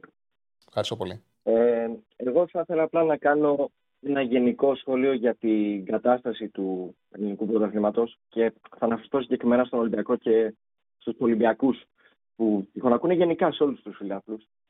Ε, θέλω να πω ότι πρέπει γενικά στα φίλαθλοι πολύ να σταθούμε στις λέξεις υπομονή και ανταγωνισμός. Εγώ δεν μπορώ να καταλάβω την γκρίνια που έχουν κάποιοι Ολυμπιακοί που μπορεί να μην βλέπουν άμεσα αποτελέσματα. Δηλαδή, π.χ. και με το ματς με τη Φράιμπουργκ. Οκ, ήταν ένα ματς. Δεν ε, κερδίσαμε. Δεν έγινε και κάτι. Προχωράμε. Εγώ αυτό που θέλω να πω είναι ότι είμαι απίστευτα ευγνώμων, μιας και έχουμε και το ματς σήμερα το ντέρμπι της Αθήνας. Είμαι ευγνώμων που υπάρχουν προπονητές σαν τον Γιοβάνοβιτς και τον Αλμέιδα αυτή τη στιγμή στην Ελλάδα, γιατί αυτό θα βοηθήσουν και τη δικιά μου την ομάδα να βελτιωθεί. Να θυμίσω τους περισσότερους και θα με καταλάβουν οι περισσότεροι Ολυμπιακοί το πώς στήστηκε η ομάδα του Μαρτίνς το 20 το 2021 που έκανε αυτή, αυτή την πολύ καλή ευρωπαϊκή πορεία και απέκλεισε την Arsenal π.χ. Θέλω να θυμίσω ότι δύο χρόνια πριν ήταν στην κορυφή του πρωταθλήματος ο ΠΑΟΚ και η ΑΕΚ. Ο Ολυμπιακός εκείνης της περίοδους δεν κέρδισε το πρωτάθλημα και είχε κάποια προβλήματα, αλλά πήρε ένα προπονητή, του έδειξε εμπιστοσύνη και δείχνει αυτό το πόσο καλό κάνει ο ανταγωνισμός σε μια ομάδα. Ο Και Μαρτίν- δεν σου μοιάζει φετινή χρονιά σαν την πρώτη του Μάρτιν; Σε μένα στο μυαλό μου έτσι την έχω. 100% και το λέω συνέχεια και σε φίλους μου Ολυμπιακούς που το συζητάμε συνέχεια και περιμένουν, περιμένουν άμεσα αποτελέσματα. Εγώ τους λέω ότι εμένα μου θυμίζει πάρα πολύ αυτή η χρονιά, την πρώτη χρονιά του Μαρτίνς. Εγώ αυτό που τους λέω είναι ότι δείξτε μια υπομονή, ας δείξουμε πάλι εμπιστοσύνη στον προπονητή που ήρθε και στο υλικό που έχει και έτσι θα γίνουμε και εμείς καλύτεροι. Στην ότι δεν θέλω εγώ τώρα να πιστεύω ότι υπάρχουν κάποιοι Ολυμπιακοί που να τους αρέσει που παίρναμε κάποια συνεχόμενα πρωταθλήματα και θα σταθώ περισσότερο στο τελευταίο πρωτάθλημα του Μαρτίνς, που είχε παρουσιάσει μια ομάδα που εμένα δεν μου άρεσε και δεν με γέμισε. Και ας το πήραμε και το πήραμε και άνετα. Εγώ θέλω τον Παναθηναϊκό. την Εκεί ΑΕΚ, έχει να κάνει με τον ανταγωνισμό που λες. Ήταν πολύ φτωχός και αυτό έκανε κακό στον Ολυμπιακό. ακριβώς. Δηλαδή, η τέταρτη χρονιά του Μαρτίνς ήταν μια ε, κακή χρονιά για τον Ολυμπιακό, κακή δουλειά από το προπονητικό επιτελείο. Αυτό φάνηκε και από την κατάσταση που ήταν οι ποδοσφαιριστές του. Ο Ολυμπιακός είναι τρελό, αλλά με τον Ακιμπού Καμαρά, με τον Ακιμπού, είχε καλύτερο παίχτη και πάρει και το πρωτάθλημα. Έτσι. Ε, σε τι κατάσταση ήταν το ελληνικό πρωτάθλημα που με πρωταγωνιστή τον Ακιμπού το πήρε ο Ολυμπιακός; Έτσι, έτσι ακριβώς. Και νομίζω ότι από εκείνο το πρωτάθλημα, νομίζω ότι ο Ολυμπιακός, βασικά τα αποτελέσματα εκείνου του πρωταθλήματος φάνηκαν την επόμενη χρονιά του Ολυμπιακού, την περσινή δηλαδή, που εμφάνισε το απόλυτο ποδοσφαιρικό χάος, που νομίζω ότι βασίζεται στο γεγονός ότι δεν υπήρχε καθόλου ανταγωνισμός. Η Άκη ήταν σε τραγική κατάσταση, ο Παναθηναϊκός τη ζώτανε, αλλά από αυτό και μόνο, δηλαδή ο Παναθηναϊκός είχε χτυπήσει τα καμπανάκια ότι κάτι καλό χτίζεται. Εγώ θυμάμαι χαρακτηριστικά το διπλό που είχε, είχε κάνει στο Καρισκάκι το 1-2, που ήμουν και μέσα. Και είχε χτυπήσει τα καμπανάκια ότι κάτι καλό χτίζεται και έρχεται. Νομίζω ο Ολυμπιακός όμως άρχισε λίγο να εκτιμήσει και γι' αυτό παρουσίασε και αυτό το χάος που είδαμε την περσινή χρονιά. Αλλά... Ε, νομίζω το, λάθο το λάθος του Ολυμπιακού ήταν ότι πήγανε, ε, πήγανε στην αρχή με μια ομάδα που γνωρίζαν ότι δεν είναι καλά, γνωρίζαν ότι θέλουν αλλαγή, αλλά σκεφτήκανε να είναι, έχουν όσο δυνατόν πιο ανταγωνιστική ομάδα για τα προγραμματικά του Champions League. Δεν θέλουν να την πειράξουν. Δηλαδή, κράτησαν αναλύωτο κάτι το οποίο οι ίδιοι ξέραν ότι δεν λειτουργεί καλά. Και γι' αυτό το λόγο με το πρώτο παιχνίδι που στράβωσε, αποφάσισαν να το γκρεμίσουν όλο. Ναι, Και ναι. μετά το ένα λάθος έφερε το άλλο. Δηλαδή, κατά την άποψή μου, η λαθασμένη απόφαση του Ολυμπιακού ήταν η τέταρτη χρονιά του Μάρτινς. Έπρεπε να πούμε, χωρίζουμε σαν φίλοι, χωρίζουμε αγαπημένοι, με σέναν επιτυχημένο. Ξέρουμε όλοι μας ότι δεν έκανες καλή χρονιά την τέταρτη σεζόν. Βέβαια, δεν έκανες καλή δουλειά την τέταρτη σεζόν. Βέβαια, συνολικά είσαι πολύ πετυχημένος. Ναι, ναι, σίγουρα. Και, και αφ- είναι και την πόρτα ανοιχτή. Μετά από 4-5 χρόνια, κανένας δεν ξέρει, μπορεί να ξανάρθεις. Ναι. Ήταν λάθος που κρά- το κράτησαν. Γιατί αυτό το μικρό διάστημα αμάβρωσε κιόλας όλη την καλή δουλειά που έχει κάνει ο Μάρτινς. Έτσι δεν είναι; Σίγουρα, σίγουρα, σίγουρα. Εγώ, δεν έχω, εγώ προσωπικά δεν έχω, δεν, έχω δει και δεν έχω νιώσει χειρότερα από εκείνο το 0-4 με τη Μακάμπι Χάιφα μέσα στο γήπεδο. Δεν έχω νιώσει ποτέ χειρότερα μέσα στο ίδιο το γήπεδο. Έβλεπα κάτι το οποίο δεν ήταν Ολυμπιακός, παιδί μου. Ήταν, ήταν κάτι ξένο. Δεν, δεν, δεν, δεν μπορούσα να το φανταστώ ότι θα μπορούσε να συμβεί κάτι τέτοιο. Από μια τέτοια ομάδα κιόλας. Να πούμε ότι ήταν καμιά Μπαρσελόνα, να πούμε οκ. Αλλά ναι, Μμμ. Τέλος πάντων, ε, και εγώ έχω τέλος πάντων πολύ μεγάλο ενδιαφέρον για το σημερινό το ματς, να δω πώς θα πάει, γιατί ξέρω ότι θα δω, όπως είπαμε, δύο πάρα πολύ καλές ομάδες και γενικά αυτό και πάλι πάει στο γεγονός ότι τώρα πια έχουμε ανταγωνιστικό πρωτάθλημα και θα δούμε νομίζω μεγάλα πράγματα φέτος από όλες τις ομάδες. Έτσι, και στην Ευρώπη και στο ίδιο το πρωτάθλημα. Νομίζω θα δούμε τεράστια μάτς. Ε, και ναι, εντάξει, και ένα τελευταίο σχόλιο. Εγώ θέλω Πες, να, φίλε μου. Να, βασισ... ε, πώς θα είναι, να αναφερθώ και σε κάτι που είπε ένας προηγούμενος νομίζω φίλος, ε, φίλος του Ολυμπιακού. Που εγώ πιστεύω πραγματικά πέρα από το φορτούνι ότι ο παίκτης κλειδί του φετινού Ολυμπιακού θα είναι ο ΕΣΕ. Το οποίο είναι και φοβερό σκεφτόμενοι ότι αυτό το παιδί είναι 21 ετών Είναι ξεκάθαρο. έκανε, έκανε την αλλαγή στο ευρωπαϊκό ποδόσφαιρο και έχει ήδη καθιερωθεί με λίγα παιχνίδια και δείχνει το πόσο σημαντικό ήταν για τον Ολυμπιακό. Και αυτό φάνηκε και χθες με την Κυφυσιά που ήμουν πάλι μέσα στο γήπεδο. Φαινόταν ότι αυτός ο παίκτης λείπει από εκεί γιατί δίνει τεράστια ισορροπία μεταξύ άμυνας και επίθεσης.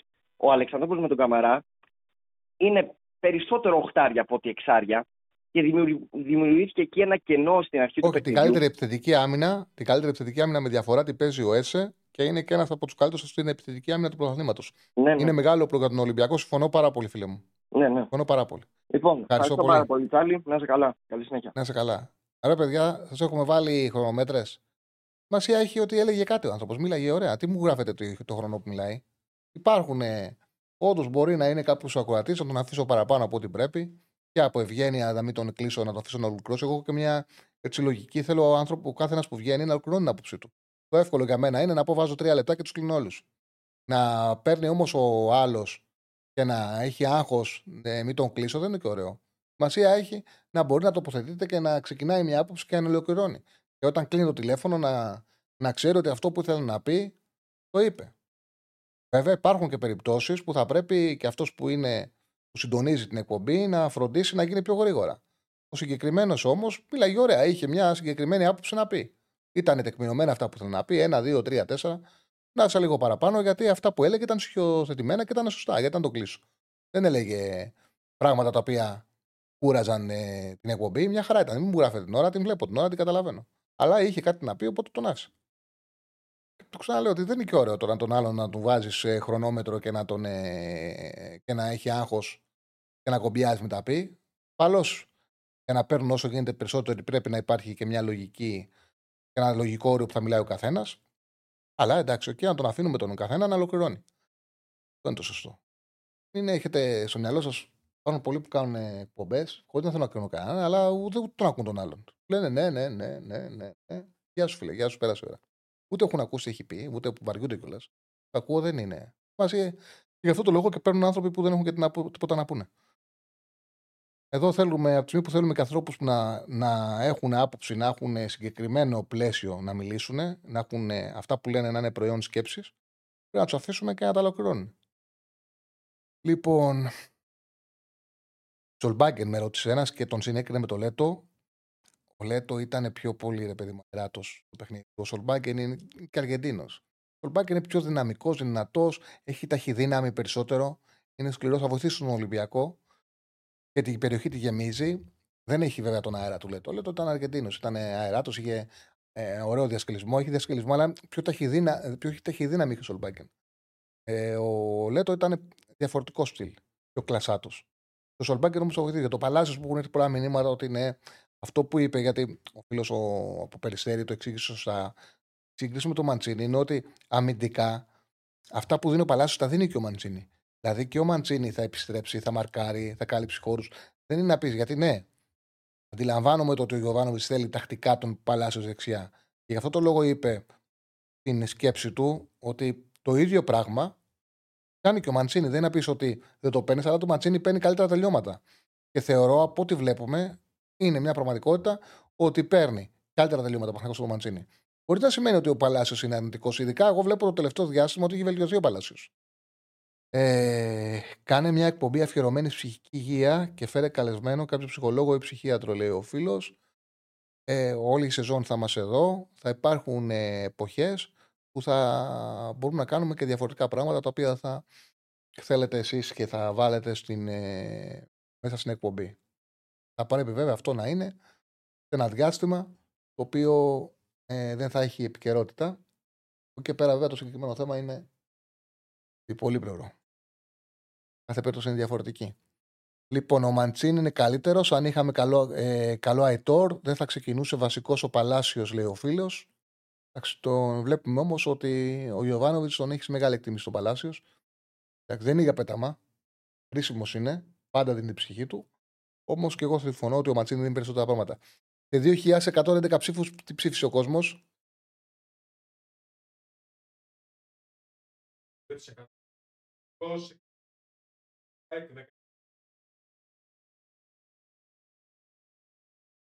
Καλησπέρα από Τέλενδο. Έλα, φίλε μου, καλησπέρα. Τι κάνεις, πέρα, είναι Ολυμπιακός ο φίλος μου. Άσε τα live και έλα να πάμε κάνα ουζάκι. Πανέμορφο μέρος η Τελένδο. Απέ, απέναντι από την Κάλυμνο. Πέρσι το καλοκαίρι πραγματικά πέρασαμε πάρα πολύ ωραία εκεί. Με πρώτη ευκαιρία, φίλε, θα ξανάρθω. Πολύ ωραίο μέρος τη Έλβο. Α, τι μου θύμισε. Λοιπόν, πάμε στον επόμενο. Χαίρετε. Χαίρετε. Καλησπέρα. Τώρα δεν πήρε αυτός να ακούει. Καλησπέρα. Δεν μας ακούει ο φίλος. Οπότε έχουμε άλλον. Θα του δώσουμε άλλη μια ευκαιρία. Καλησπέρα. Καλησπέρα, δεν μας ακούει. Τον κλείνουμε. 2-10-22-05-444 το τηλεφωνικό μας κέντρο. Αυτή τη στιγμή οι γραμμές μας είναι άδειες. Οπότε, όπως καλέσει, θα, θα βγει κατευθείαν. Λοιπόν, πιστεύεις με νίκη Λίβερπουλ κοντά Σότραμ μπορεί να πάει μέχρι το τέλος την City; Το δείξει ο χρόνος, δύσκολο θεωρώ. Δύσκολο θεωρώ. Νομίζω ότι η Λίβερπουλ πολύ πέτα από τη City αρκετά. Να δούμε και τι απόλυση έχει η City. Να δούμε τι απόλυση βαθμών θα έχει η ομάδα του Guardiola. Ακόμα δεν έχει κάνει καμία χωρίς να πετάει. Έχει όμως τον τρόπο, έχει το βάθος, έχει το Χάλαντ. Έχει τον τρόπο και τα παίρνει τα παιχνίδια της. Πάμε στον επόμενο φίλο. Χαίρετε. Χαίρετε. Καλή. Έλα, φίλε. Έλα, φίλε, εσύ είσαι. Καλησπέρα. Καλησπέρα. Κώστας από Πειραιά. Μ' ακούς; Έλα, Κώστα, μίλα λίγο πιο δυνατά. Ε, ακούγομαι τώρα, καλύτερα; Καλύτερα. Τσάρλι. Καλησπέρα, ρε φίλε, ακούγεσαι; Καλησπέρα, καλησπέρα. Ε, εντάξει, θα είπες για τον Παλάσιος βασικά πήρα να μιλήσουμε. Θεωρώ ότι βοηθάει και πάρα πολύ αμυντικά ο Παλάσιος. Και αυτό είναι κάτι που το εξυπηρετεί το πλάνο του Γιωβάνοβιτς. Γι' αυτό και δεν τον... Ε... Ναι, μωρέ, 100%. Αλλά αυτό που ε, ο αντίλογος είναι ότι και ο Μαντσίνη αμυντικά κάνει ό,τι χρειάζεται. Είναι πολύ καλός στο τακτικό κομμάτι ο Μαντσίνη. Ε, με την φέτος Villarreal είναι καλός. ήταν ο πρώτος Πέρσι- παίκτης σε, τα- σε- Ο Μαντσίνη Μμμ. με τη Villarreal ήταν ο πρώτος παίκτης στο γήπεδο σε κερδισμένα τάκλινγκ και κλεψίματα. Ναι. Ε, εντάξει. Εκεί στο κέντρο, ο Βιλένα, πώς τον βλέπεις εσύ; Ε, ε, θεωρώ ότι έχει ποιότητα. Δηλαδή ε, είναι αναβάθμιση σε σχέση με τον Κουρμπέλη που είχαμε πέρυσι. Ε. Ο Παναθηναϊκός είναι αναβαθμισμένο γενικά. Ο Βιλένα είναι τελείως διαφορετικός ποδοσφαιριστής. Έχει ποιότητα. Θεωρώ ότι στα ελληνικά παιχνίδια θα βοηθήσει πάρα πολύ ο Παναθηναϊκός τον Παναθηναϊκό στο να ανοίγει τις αντίπαλες άμυνες και να διαβάζει καλά το μάτς. Έχει μια δυναμία στα ίσα μέτρα. Δεν είναι το ίδιο σκληρός και δεν έχει την ίδια ενέργεια. Γι' αυτό το λόγο πιστεύω ότι ο Τσέρι είναι όπλο. Και πι- θεωρώ βέβαια ότι με το γέμισμα του Ρώσερο ο Παναθηναϊκός με σωστή διαχείριση από τον Γιωβάνοβιτς μπορεί έχει υλικό για όλα τα παιχνίδια. Σημασία έχει ο προπονητής να διαχειρίσει σωστά το υλικό του. Και όπως αρχίζει και κάνει. Δηλαδή με τη Villarreal το κουτσάρισμα του ήταν εκπληκτικό. Συμφωνώ, συμφωνώ. Στα Γιάννενα που δυσκολεύτηκε και το κουτσάρισμα του βοήθησε να κερδίσει ο Ε, Παναθηναϊκός. βέβαια. το Λιβάη πώς τον κρατάμε; Ε, Όπως όλοι με σταυρό του κρατάνε με το σταυρό στο χέρι. και με λάσο. Είναι δύσκολο, Ε, δεν είναι παίζεται πολύ εύκολα. δύσκολος, Αυτό λέω. Δηλαδή, Δεν παίζεται. Σήμερα θα είναι, δεν ξέρω, σκε- καλύτερα Σέγκεφελντ ή να βάλει το Γετβάη που είναι λίγο πιο γρήγορος. Κοίταξε, το δίδυμο του Παναθηναϊκού το βασικό είναι ο Σέκεφελ με τον ε, Μάγνουσον. Αυτό είναι το βασικό του δίδυμο.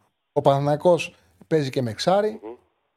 Δεν ε, παίρνει τόσο ρίσκος στο- στα μέτρα του. Μέτρα, ναι. Δεν κάνει το όπλο του Παναθηναϊκού σε αυτό το παιχνίδι είναι ότι στη μεταφορά μπάλας μπορεί να έχει μεγαλύτερο ποσοστό από τις περισσότερες ομάδες και αυτό να, δυσκολ... να λιγοστέψει τα λάθη και τις κερδισμένες μπάλες για την επίθεση των ε, Λιβάη. Τα υπόλοιπα θα τα δείξει στο γήπεδο. Α, ε, δηλαδή μόνο με το σταυρό στο χέρι και βλέπουμε, ε, στην ουσία. Εντάξει, είναι ποδοσφαιριστής που έχει Γιατί, ας πούμε, τη και- δικιά του ικανότητα. Αυτό το τρέξιμο, το τρέξιμο δεν αντιμετωπίζεται εύκολα. Τώρα, ε, σε σχέση με τα παιχνίδια με την Brighton, για παράδειγμα, Αυτό με τις Brighton. δύσκολα να βρει το Μάγκουσον και το Σίκιφελτ τόσο πολύ ε, ψηλά. Παίζουν πιο συγκρατημένα στον Παναθηναϊκό, παίζουν με μεγαλύτερη ασφάλεια. Όπως και ο Παναθηναϊκός δεν πουλάει και την μπάλα. Αυτά είναι τα όπλα του. Δηλαδή τα όπλα του είναι, ρε παιδί μου, το διάβασμα του αγώνα που κάνει ο Παναθηναϊκός. Και με την μπάλα, αλλά και στα μέτρα. Ωραίος. Ωραία, Τσάρλι, χάρηκα που μιλήσαμε. Έχουμε μιλήσει και παλιότερα στο Sport, Sport FM, παντού. Έχουμε μιλήσει παντού βασικά. Ε, Και εγώ, φίλε να μου, πούμε ευχαριστώ ένα πάρα καλό πολύ. Να είσαι καλά. Περιμένω να τα λέμε. Έγινε. Να είσαι καλά. Ε... Τι μισέ μου, Στεφάνη, θέλω να σου πω. Κάτι θέλω.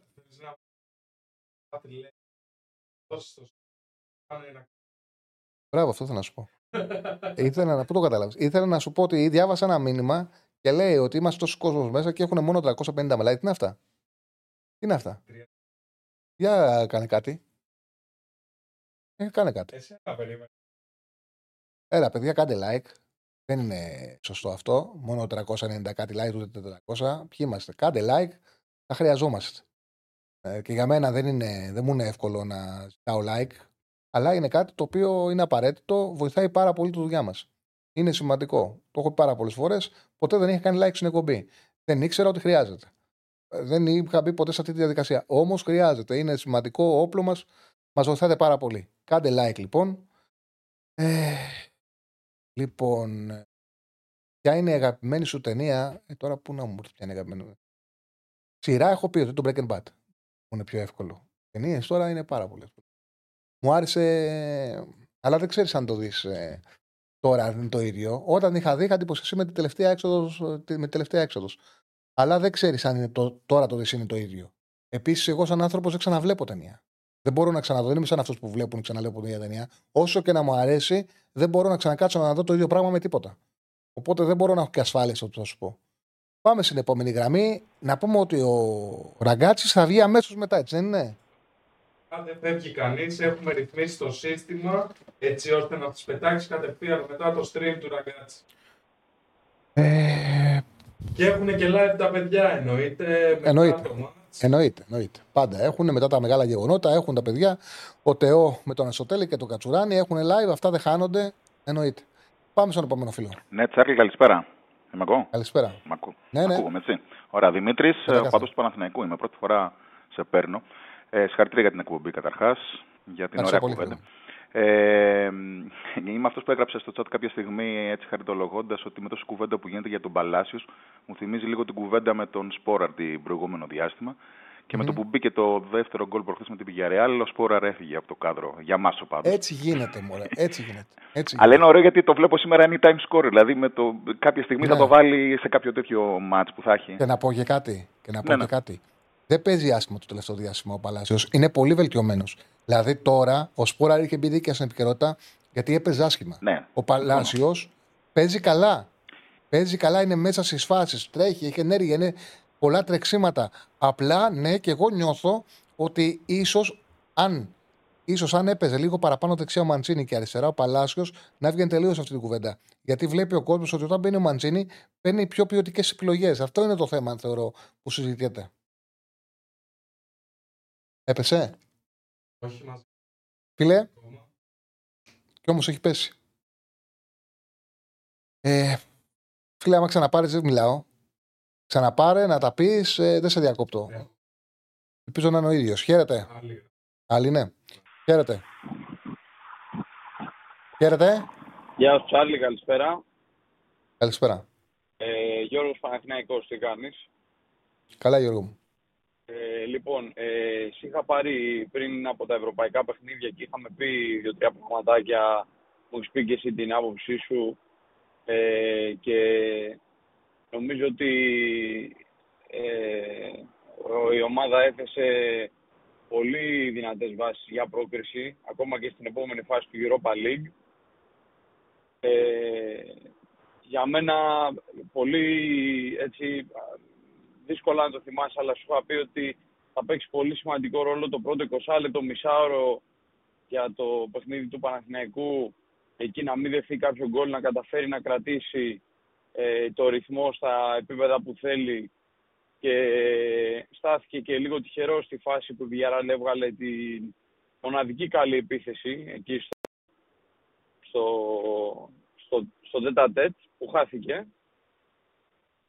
Ε, και στάθηκε και τυχερός εκεί ο Παναθηναϊκός γιατί είχε τη δυνατότητα ο παίκτης που έκανε την κούρσα, δεν θυμάμαι ποιος είναι, ήταν δύο παίκτες στο πέναλτι και δεν γύρισε την μπάλα. Ο Μοράλες ήταν, αλλά είναι Μοράλες. μια φάση. Μια φάση σου κάνει. Μια φάση. Δηλαδή και ο, ο, θυμάμαι το Ρεχάγκελ έλεγε στους παίκτες όταν τους μίλαγε ότι και ναι. με τη Μάλτα να παίζεις, μια φάση θα σου την κάνουν. Ναι, ναι, ναι. Δεν, είναι, δηλαδή, δεν υπήρχε διάρκεια. Ήταν μια φάση σε όλο το παιχνίδι. Δεν υπήρχε άλλη. Δεν υπήρχε διάρκεια, ναι. Και η αλήθεια είναι ότι ε, αυτό που είχαμε πει ότι ο Παναθηναϊκός την βρίσκει στην καλύτερη δυνατή φάση στη Villarreal το είδαμε και στο γήπεδο, έτσι. Δηλαδή, Ε, βέβαια. εγώ, εγώ έχω χρόνια να δω ισπανική ομάδα κόντρα σε ελληνική, αλλά και γενικά να παίζει τόσο... Ε, ήταν σαν ομάδα ελληνικού πρωταθλήματος έπαιζε, ας πούμε. Φαίνεται, οι παίκτες δεν είχαν τρεξίματα, φαίνεται ότι δεν είναι καλά τα αποδητήρια της Villarreal. Ε, δεν Φαίνεται υπήρχε ότι είναι ενέργεια. αγύμναστη. Ναι, αγύμναστη. Ε, φαίνεται ότι δεν ξέρω μήπως είναι και λίγο, να το πω και ξενερωμένοι που ε, όλ, όλε, όλες οι, όλοι οι καλοί παίκτες της περσινής χρονιάς πουλήθηκαν. Σχεδόν όλοι τουλάχιστον. Ναι, αποδυναμώθηκε η Villarreal. Απλά θέλω να πω και αυτό, ότι ναι, συμφωνώ σε όλα, έτσι είναι. Αλλά με 0,26 goals δεν Ναι. έχει κρατήσει καμία άλλη ομάδα τη Villarreal. Μόνο ο Παναθηναϊκός έχει κάνει. Μόνο ο Παναθηναϊκός. Ε, ναι, ναι. Μόνο ο Παναθηναϊκός. Καμία ομάδα και τα φετινά και τα περσινά goals που κοίταξα, το νούμερο 0,26 η Villarreal δεν έχει γράψει σε κανένα παιχνίδι της. Είναι και η ικανότητα Ναι, του ναι. Παναθηναϊκού να μπορέσει να σβήσει τον αντίπαλο. Ναι, ήταν ε, ανασταλτικά άψογος. Ε, Πραγματικά έχει φτιάξει και πάγκο ο Παναθηναϊκός που τώρα με τις πέντε αλλαγές ε, είναι πάρα πολύ σημαντικό και Ε, βέβαια. φέρνει και γενικά αλλαγές στο ποδόσφαιρο αυτό. Αλλά πια αν δεν έχεις και πάγκο μπορεί ένας προπονητής ε, με σωστή στρατηγική με 4-5 αλλαγές να φέρει τούμπα το μάτς. Δηλαδή έχει γίνει πιο πολύ σκακέρα το ποδόσφαιρο τώρα με τις αλλαγές. Δεν είναι όπως παλιά που έκανες τρεις αλλαγές και έλεγες ότι άντε ένας παίχτης μπορεί να α, κάνει κάτι. Έχεις περισσότερες πιθανότητες να φέρεις τούμπα ένα μάτς. Ε, έτσι όπως ε, έχει γίνει τώρα το πράγμα με τις αλλαγές. Ε, εντάξει, όσον αφορά τώρα το, να πω και κάτι για τα άλλα παιχνίδια, Ε, μεγάλη ευκαιρία έχασε ο Ολυμπιακός με τη Φράιμπουργκ. Ε, και το κακό είναι ότι δεν ήταν κατώτερος. Ε, το πήγε όμως Ήταν, το μάτς, ήταν ε, πολύ ανώτερος. Ήταν ναι, πολύ ανώτερος. Ήταν, ήταν ανώτερος, απλά ξέρεις τι γίνεται στην Ευρώπη, ε, τα λάθη τιμωρούνται. Ε, για, όταν δηλαδή παίζεις με μια ομάδα η οποία έχει από ένα πρωτάθλημα ε, που είναι τρεις και τέσσερις ταχύτητες πιο πάνω από σένα, όπου όταν θα κάνεις δύο-τρία λάθη, ο αντίπαλος θα εκμεταλλευτεί και θα σου τα κάνει τα γκολ. Δεν ήταν φάνηκε στην πάντως Ελλάδα. ότι ήταν πιο γρήγορη η Φράιμπουργκ. Δεν ήταν αυτό το περσινό. Νομίζω ότι ο Ε, ήταν Ολυμπιακός πλήρωσε δύο αποτελεσματική. πράγματα. Πλήρωσε Ναι. δύο. Αποτελεσματική. Πώς ήταν αποτελεσματική όμως; Ήταν Αποτελεσματική ήταν. Το... αποτελεσματική. Έκανε, γιατί Δεν ήταν έκανε θέμα τέσσερις, αποτελεσματικότητας. πέντε φάσεις Και σου έκανε τρία γκολ. Ήταν, ήταν ακραία τα ε, λάθη παίζει που έκανε ρόλο ο Ολυμπιακός.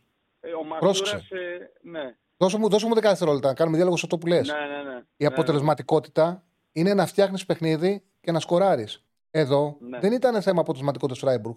Ήταν θέμα λαθών του Ολυμπιακού. Δηλαδή ο Φρέιρε τους έδωσε την μπάλα και τους λέει βάλτε γκολ. Ο Ρέτσος έκανε πέναλτι. Πάτησε Ναι. τον αντίπαλο. Δηλαδή τους τους έδωσε ο Ολυμπιακός ευκαιρίες με μεγάλο ποσοστό επαλήθευσης. Μόνη της η Φράιμπουργκ δεν είχε δημιουργήσει τίποτα έξω από το σουτ σε οργανωμένη άμυνα που πήγε γκολ. Δεν είχε κάνει τίποτα η Φράιμπουργκ. Δηλαδή ο Ολυμπιακός έφτιαξε ένα μάτσο που έπρεπε να το πάρει 3-0 ή 3-1 και το χάσε 2-3. Μόνος σου το έχει Ναι, χάσει ναι. το μάτσο. Είναι ακραίο το αποτέλεσμα. Αυτό θέλω να σου πω. Τίποτα άλλο. συνέχισε. Ε, εντάξει, εγώ, εγώ θα, έχω μια διαφωνία, αν μου επιτρέπεις αυτό. Ε, γιατί θεωρώ, συμφωνώ, καταλαβαίνω τον τρόπο που το σκέφτεσαι, αλλά θεωρώ ότι στο ποδόσφαιρο, όπως για παράδειγμα ο Παθηναϊκός στη Μασαλία ήταν κακός στο πρώτο ημίχρονο, πολύ κακός και στο δεύτερο ήταν ε, επικός μέτριος. Βρήκε μια ευκαιρία από το χέρι του Γκεντουζή, το έκανε γκολ. Ε, Όχι, καμιά διαφο- φορά διαφο- παίζονται και διαφωνώ. στα διαφωνώ. παιχνίδια. Στο πρώτο ημίχρονο ήταν πολύ κακός. Τον πάτησε η Μαρσέη. Στο δεύτερο ημίχρονο η Μαρσέη έχασε δυνάμεις. Ο Παναγιώ πήρε μπάλα και ήταν καλός με βάση συνθήκες του αγώνα. Είχε κατοχή, είχε ηρεμία. Άλλαξε τελείως ο παιχνίδι στο δεύτερο ημίχρονο. Άλλαξε. Ήταν Ναι, εγώ- άλλο μάτσο το πρώτο, άλλο το δεύτερο. Εδώ με τη Φράιμπουργκ δεν υπήρχε κάτι τέτοιο. Δεν υπήρχε Ναι. ένα διάστημα που η Φράιμπουργκ ήταν καλή. Ο Ολυμπιακός ήταν μόνιμα καλύτερος της. Εγώ αυτό είδα τουλάχιστον. Ήταν, και εγώ, επειδή τον Ολυμπιακό έβλεπα, ε, θεωρώ ότι έκανε καλό παιχνίδι. Τέλος πάντων, εντάξει, μπορεί να το βλέπουμε λίγο διαφορετικά. Ε, τώρα, σε σχέση με τον ντέρμπι σήμερα τη, στο, στο ηλεοφόρο, ε, θεωρώ ότι θα είναι ένα παιχνίδι το οποίο ε, θα ε- είναι ανοιχτό καταρχάς σε όλα τα αποτελέσματα. Πιστεύω η ισοπαλία ευνοεί και τις ε, δύο ομάδες, αν το σκεφτείς, ε, έτσι, Μμμ. με όλα τα ενδεχόμενα. Ε, Έτσι. η γνώμη μου ε, ναι, ευνοεί, γιατί κανείς δεν χάνεται με την ισοπαλία. Ε, αλλά θεωρώ ότι ε, επειδή εντάξει, εγώ Παναθηναϊκός είμαι και θα πω για τον Παναθηναϊκό για την ομάδα μου, θεωρώ ότι αν, αν κερδίσει ο Παναθηναϊκός, ε, επειδή οι, οι νίκες, οι, οι δύσκολες δίνουν πολύ μεγάλη ψυχολογία στη, σε οποιαδήποτε ομάδα, ε, παίρνει και πολύ μεγάλη έτσι, ψυχολογική... Όποιος κερδίσει παίρνει μεγάλη ψυχολογία. Βέβαια. Ναι, το και η Ιάκ και ο ΑΕΚ Παναθηναϊκός. μετά το διπλό στην Brighton. Ε, βέβαια, το συζητάς. και, και οι δύο, αλλά ο Παναθηναϊκός ε, θα, θα, επειδή η ΑΕΚ είναι και περσινή πρωταθλήτρια, οπότε ε, έχει πιστεύω και ένα μαξιλαράκι ψυχολογικό ε, σε περίπτωση στραβού αποτελέσματος ότι με τον Ρέντεν όλο τρόπο πέρσι επέστρεψε και από το μείον 8. Ο Παναθηναϊκός, Ναι, ναι, μείον 10 ισχύει. δεν θυμάμαι πόσο ήταν. Ο Παναθηναϊκός Ο όμως Παναγιώ θα το δυσκολεύσει θα περισσότερο βάλει από το θα είναι οι βάσεις. Ήταλε. Ναι, ναι, ναι, ναι. Ε, Ο Παναθηναϊκός θα βάλει πολύ γερές βάσεις και η αλήθεια είναι, για να λέμε και τους στραβού το δίκιο, ότι ε, εγώ ε, είμαι υπέρ της άποψης της διάκρισης Ευρώπη, στην Ευρώπη και θεωρώ ότι μέσα από τη διάκριση στην Ευρώπη μια ομάδα ψηλώνει. Ε, όταν μιλάμε για ελληνικές ομάδες. Δεν είσαι στην Premier Ολοκλήρωσε, League. φίλε, πέσω και αυτό και ολοκλήρωσε. Την ημέρα, τελειώνω, ναι. Αλλά ο Παναθηναϊκός έχει να πάρει 12 χρόνια πρωτάθλημα, 13, είναι πολλά. Και είναι νομίζω το πλήρωμα του χρόνου πρέπει να το κάνει αυτό. Αυτά. Ευχαριστώ πάρα πολύ, φίλε μου. Καλή συνέχεια. Ευχαριστώ Γεια πάρα σου, πολύ. Άρη, Καλή συνέχεια. Το μήνυμα, γεια σου, φίλε μου. Το μήνυμα που είχε έρθει και το Μάγνουσον, πόσο σημαντικό είναι η τακτική της ομάδας. Έχω βγει κάποιοι φίλοι του Παναναναϊκού που έχουν μειώσει πολύ το Μάγνουσον. Εγώ πιστεύω ότι είναι, έχει οντότητα στην άμυνα γιατί είναι ψηλός. Είναι πολλές φάσεις που κόβει εύκολα, που άλλος δεν θα τις έκοβε εύκολα. Έχει καλές τοποθετήσεις. Όντως υπάρχουν πολλές φορές που πάει μαλθακά, πάει αδύναμα. Όμως με αυτόν και το Σέγκεφελ, το Παναναναϊκό και φέτος και πέρσι είχε τα καλύτερα νούμερα στο πρωτάθλημα, στο πρωτάθλημα στην Ελλάδα. βοηθάει το ποδόσφαιρο του Γιωβάνοβιτς, αλλά και το δίδυμο Μάγνουσον Σέγκεφελτ έχει δέσει μεταξύ του. Δεν είναι τυχαίο ο Παναναναϊκό και πέρσι και φέτος με τη καλύτερη άμυνα σε όλες τις στατιστικές κατηγορίες και ex goals και κανονικά νούμερα. Επίσης, ο Μάγνουσον για το. Ο Γιωβάνοβιτς ήθελε ακριβώς παίκτη το Μάγνουσον, ήθελε την πάσα τη μεγάλη που έχει. Του αρέσει του Γιωβάνοβιτς να παίζει και στον χώρο η ομάδα. Αυτή είναι μια διαφορά που έχει με τον Λουτσέσκου. Ο Λουτσέσκου θέλει πάσα, πάσα, πάσα. Δεν στοχεύει τόσο πολύ στο παιχνίδι χώρου. Ο Γιωβάνοβιτ στοχεύει και στο παιχνίδι χώρου με μεγάλες πάσες και ήθελε έναν παίκτη με αριστερό να σημαδεύει την κίνηση του Χουανκάρ. Επειδή ξέρει ο Γιωβάνοβιτς ότι έχει το όπλο του που είναι ο, τα ανεβάζατα του Χουανκάρ, ήθελε ένα παίκτη να μπορεί να σημαδεύει αυτό το τρέξιμο.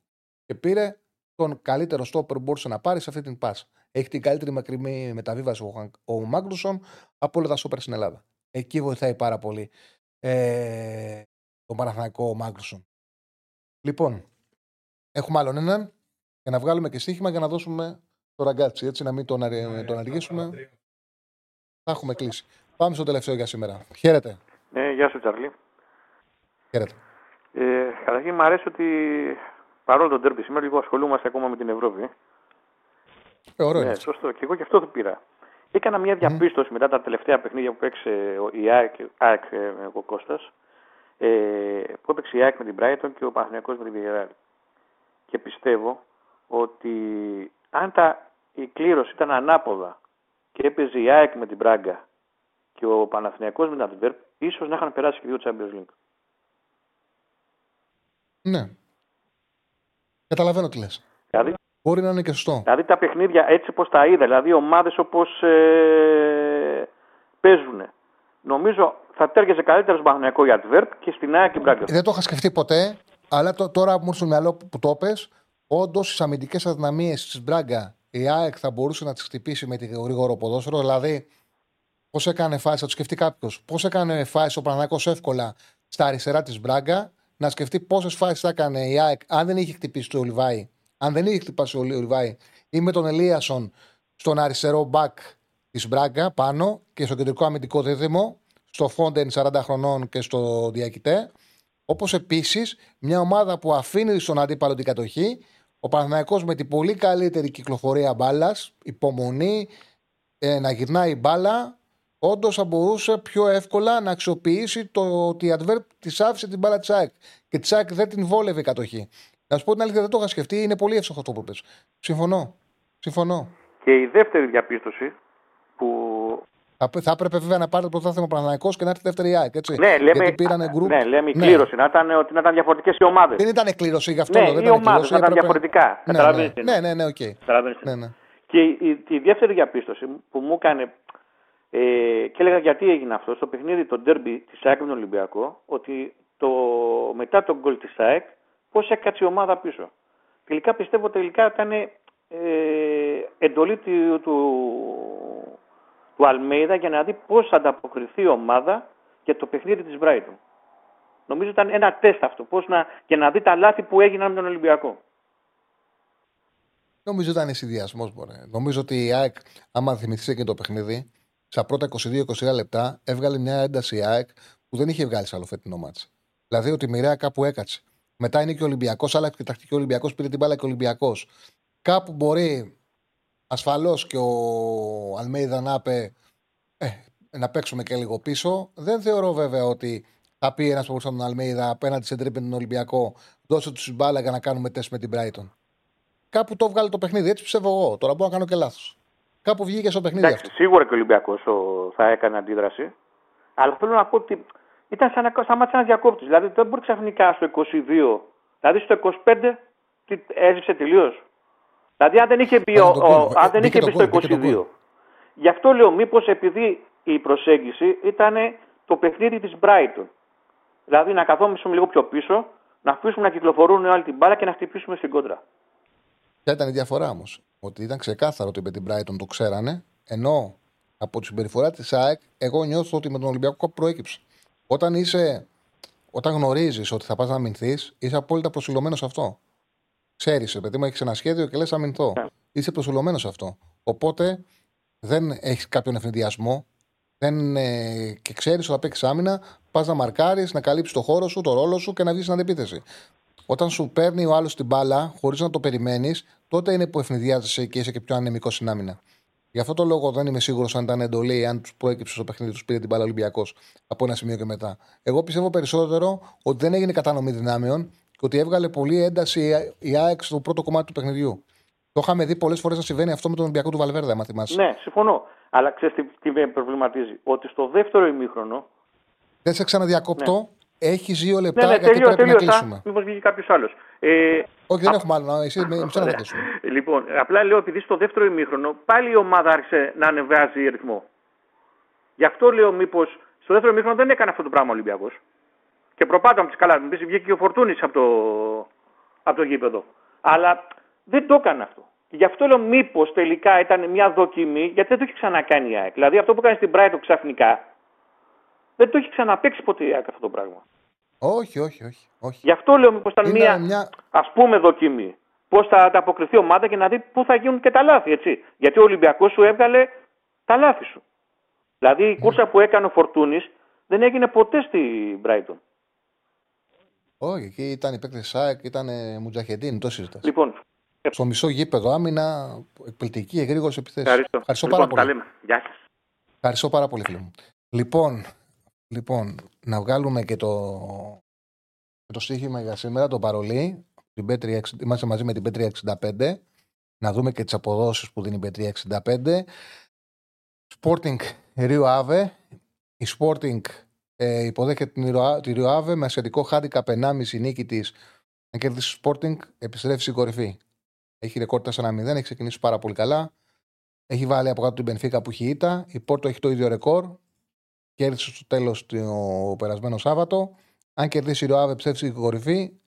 Καθαρή νίκη να κάνει. Να πληρώσει και κάτι. Να ανέβει η τιμή γιατί είναι πάρα πολύ χαμηλά. Δεν έχουμε και μάτι σήμερα. Είναι περισσότερο δυτικέ επιλογές. Αν και όπως τα διάβασα, θεωρώ ότι και τα δύο θα περάσουν. Τώρα μπορεί να περάσω και να γράφει κάποιος από αύριο. Κάποιος που τα πιάνει όπου ό,τι παίζει τα πιάνει, θα σε λέει χαχαχά. Αυτό μπορεί να με τρελάνει. Δεν έχω πρέπει Δηλαδή δεν μειώνει, θεωρώ κάτι περισσότερο έναν άνθρωπο από το να σε σε κάποιον άλλον αν έπιασε αν έχασε το σύγχυμα. Λες και υπάρχει κάποιος που ό,τι δίνει τα πιάνει. Τέλος πάντων. Παρένθεση. Πόρτη Λισαβόνας Ρίο Άβε Άσο με ασιατικό χάντικα 1,5. Να δω πόσο είναι αυτή τη στιγμή την B365 με ασιατικό άσο στη Sporting. Ε, αυτή τη στιγμή είναι. Το... Έχει πέσει λίγο. Ήταν στο 1,525, πήγε στο 1,475. Εγώ τα παίξα νωρίτερα. Λοιπόν, και το Χ2 της Ισπανιόλ με την Τενερίφη. Τενερίφη Ισπανιόλ Χ2. Η Ισπανιόλ έχει με διαφορά το μεγαλύτερο μπάτζετ στη Λαλίγκα 2. Με διαφορά η δεύτερη είναι η Έλτσε που έχει το μισό της μπάτζετ. Το κρατήσαν το μπάτζετ για να ξανανεύουν άμεσα. Είχε αν πέσει και πριν τρία χρόνια, είχαν ανέβει κατευθείαν πίστευαν ότι θα ξαναβρούν το μέγεθός τους. Πήραν πέρσι ο Μαρτίνεθ, δεν τους βγήκε επιλογή, έφυγε λίγο πριν να απολυθεί. Τέλος πάντων, μην πλατιάζω, με ισοπαλία φτάνουν σε δεύτερη θέση οι Λεγκανέ, αν πάρουν ισοπαλία στη Τενερίφη. Αν κάνουν διπλό, πατάνε την πρώτη θέση. Και δύο, διπλή ευκαιρία στο 1,55. Αυτό είναι το, το παρολί για σήμερα. Δεν έχει, δεν έχει επιλογές. Αύριο έχουμε πρωταθλήματα, θα έχουμε πιο σημαντικά πράγματα να ε, συζητήσουμε. Ακολουθεί ο Ραγκάτσης, όπως σας είπε ο Στέφανος, δεν χρειάζεται να κάνετε τίποτα. Μένετε στο stream και θα δείτε κατευθείαν ε, την εκπομπή. Δηλαδή, κάνουμε παραλαβή παράδοση στο Ραγκάτση, όπως έκανε σήμερα ο Τσίπρας στον Κασελάκη. Καλή συνέχεια, καλό ντερμπι να έχουμε. Τα λέμε αύριο στις 5. Μετά το ντερμπι, γνωρίζετε καλά ότι ο Τεό, ο, ε, ο Τεό Κατσουράνης και ο Αριστοτέλης θα είναι μαζί σας. Καλή συνέχεια.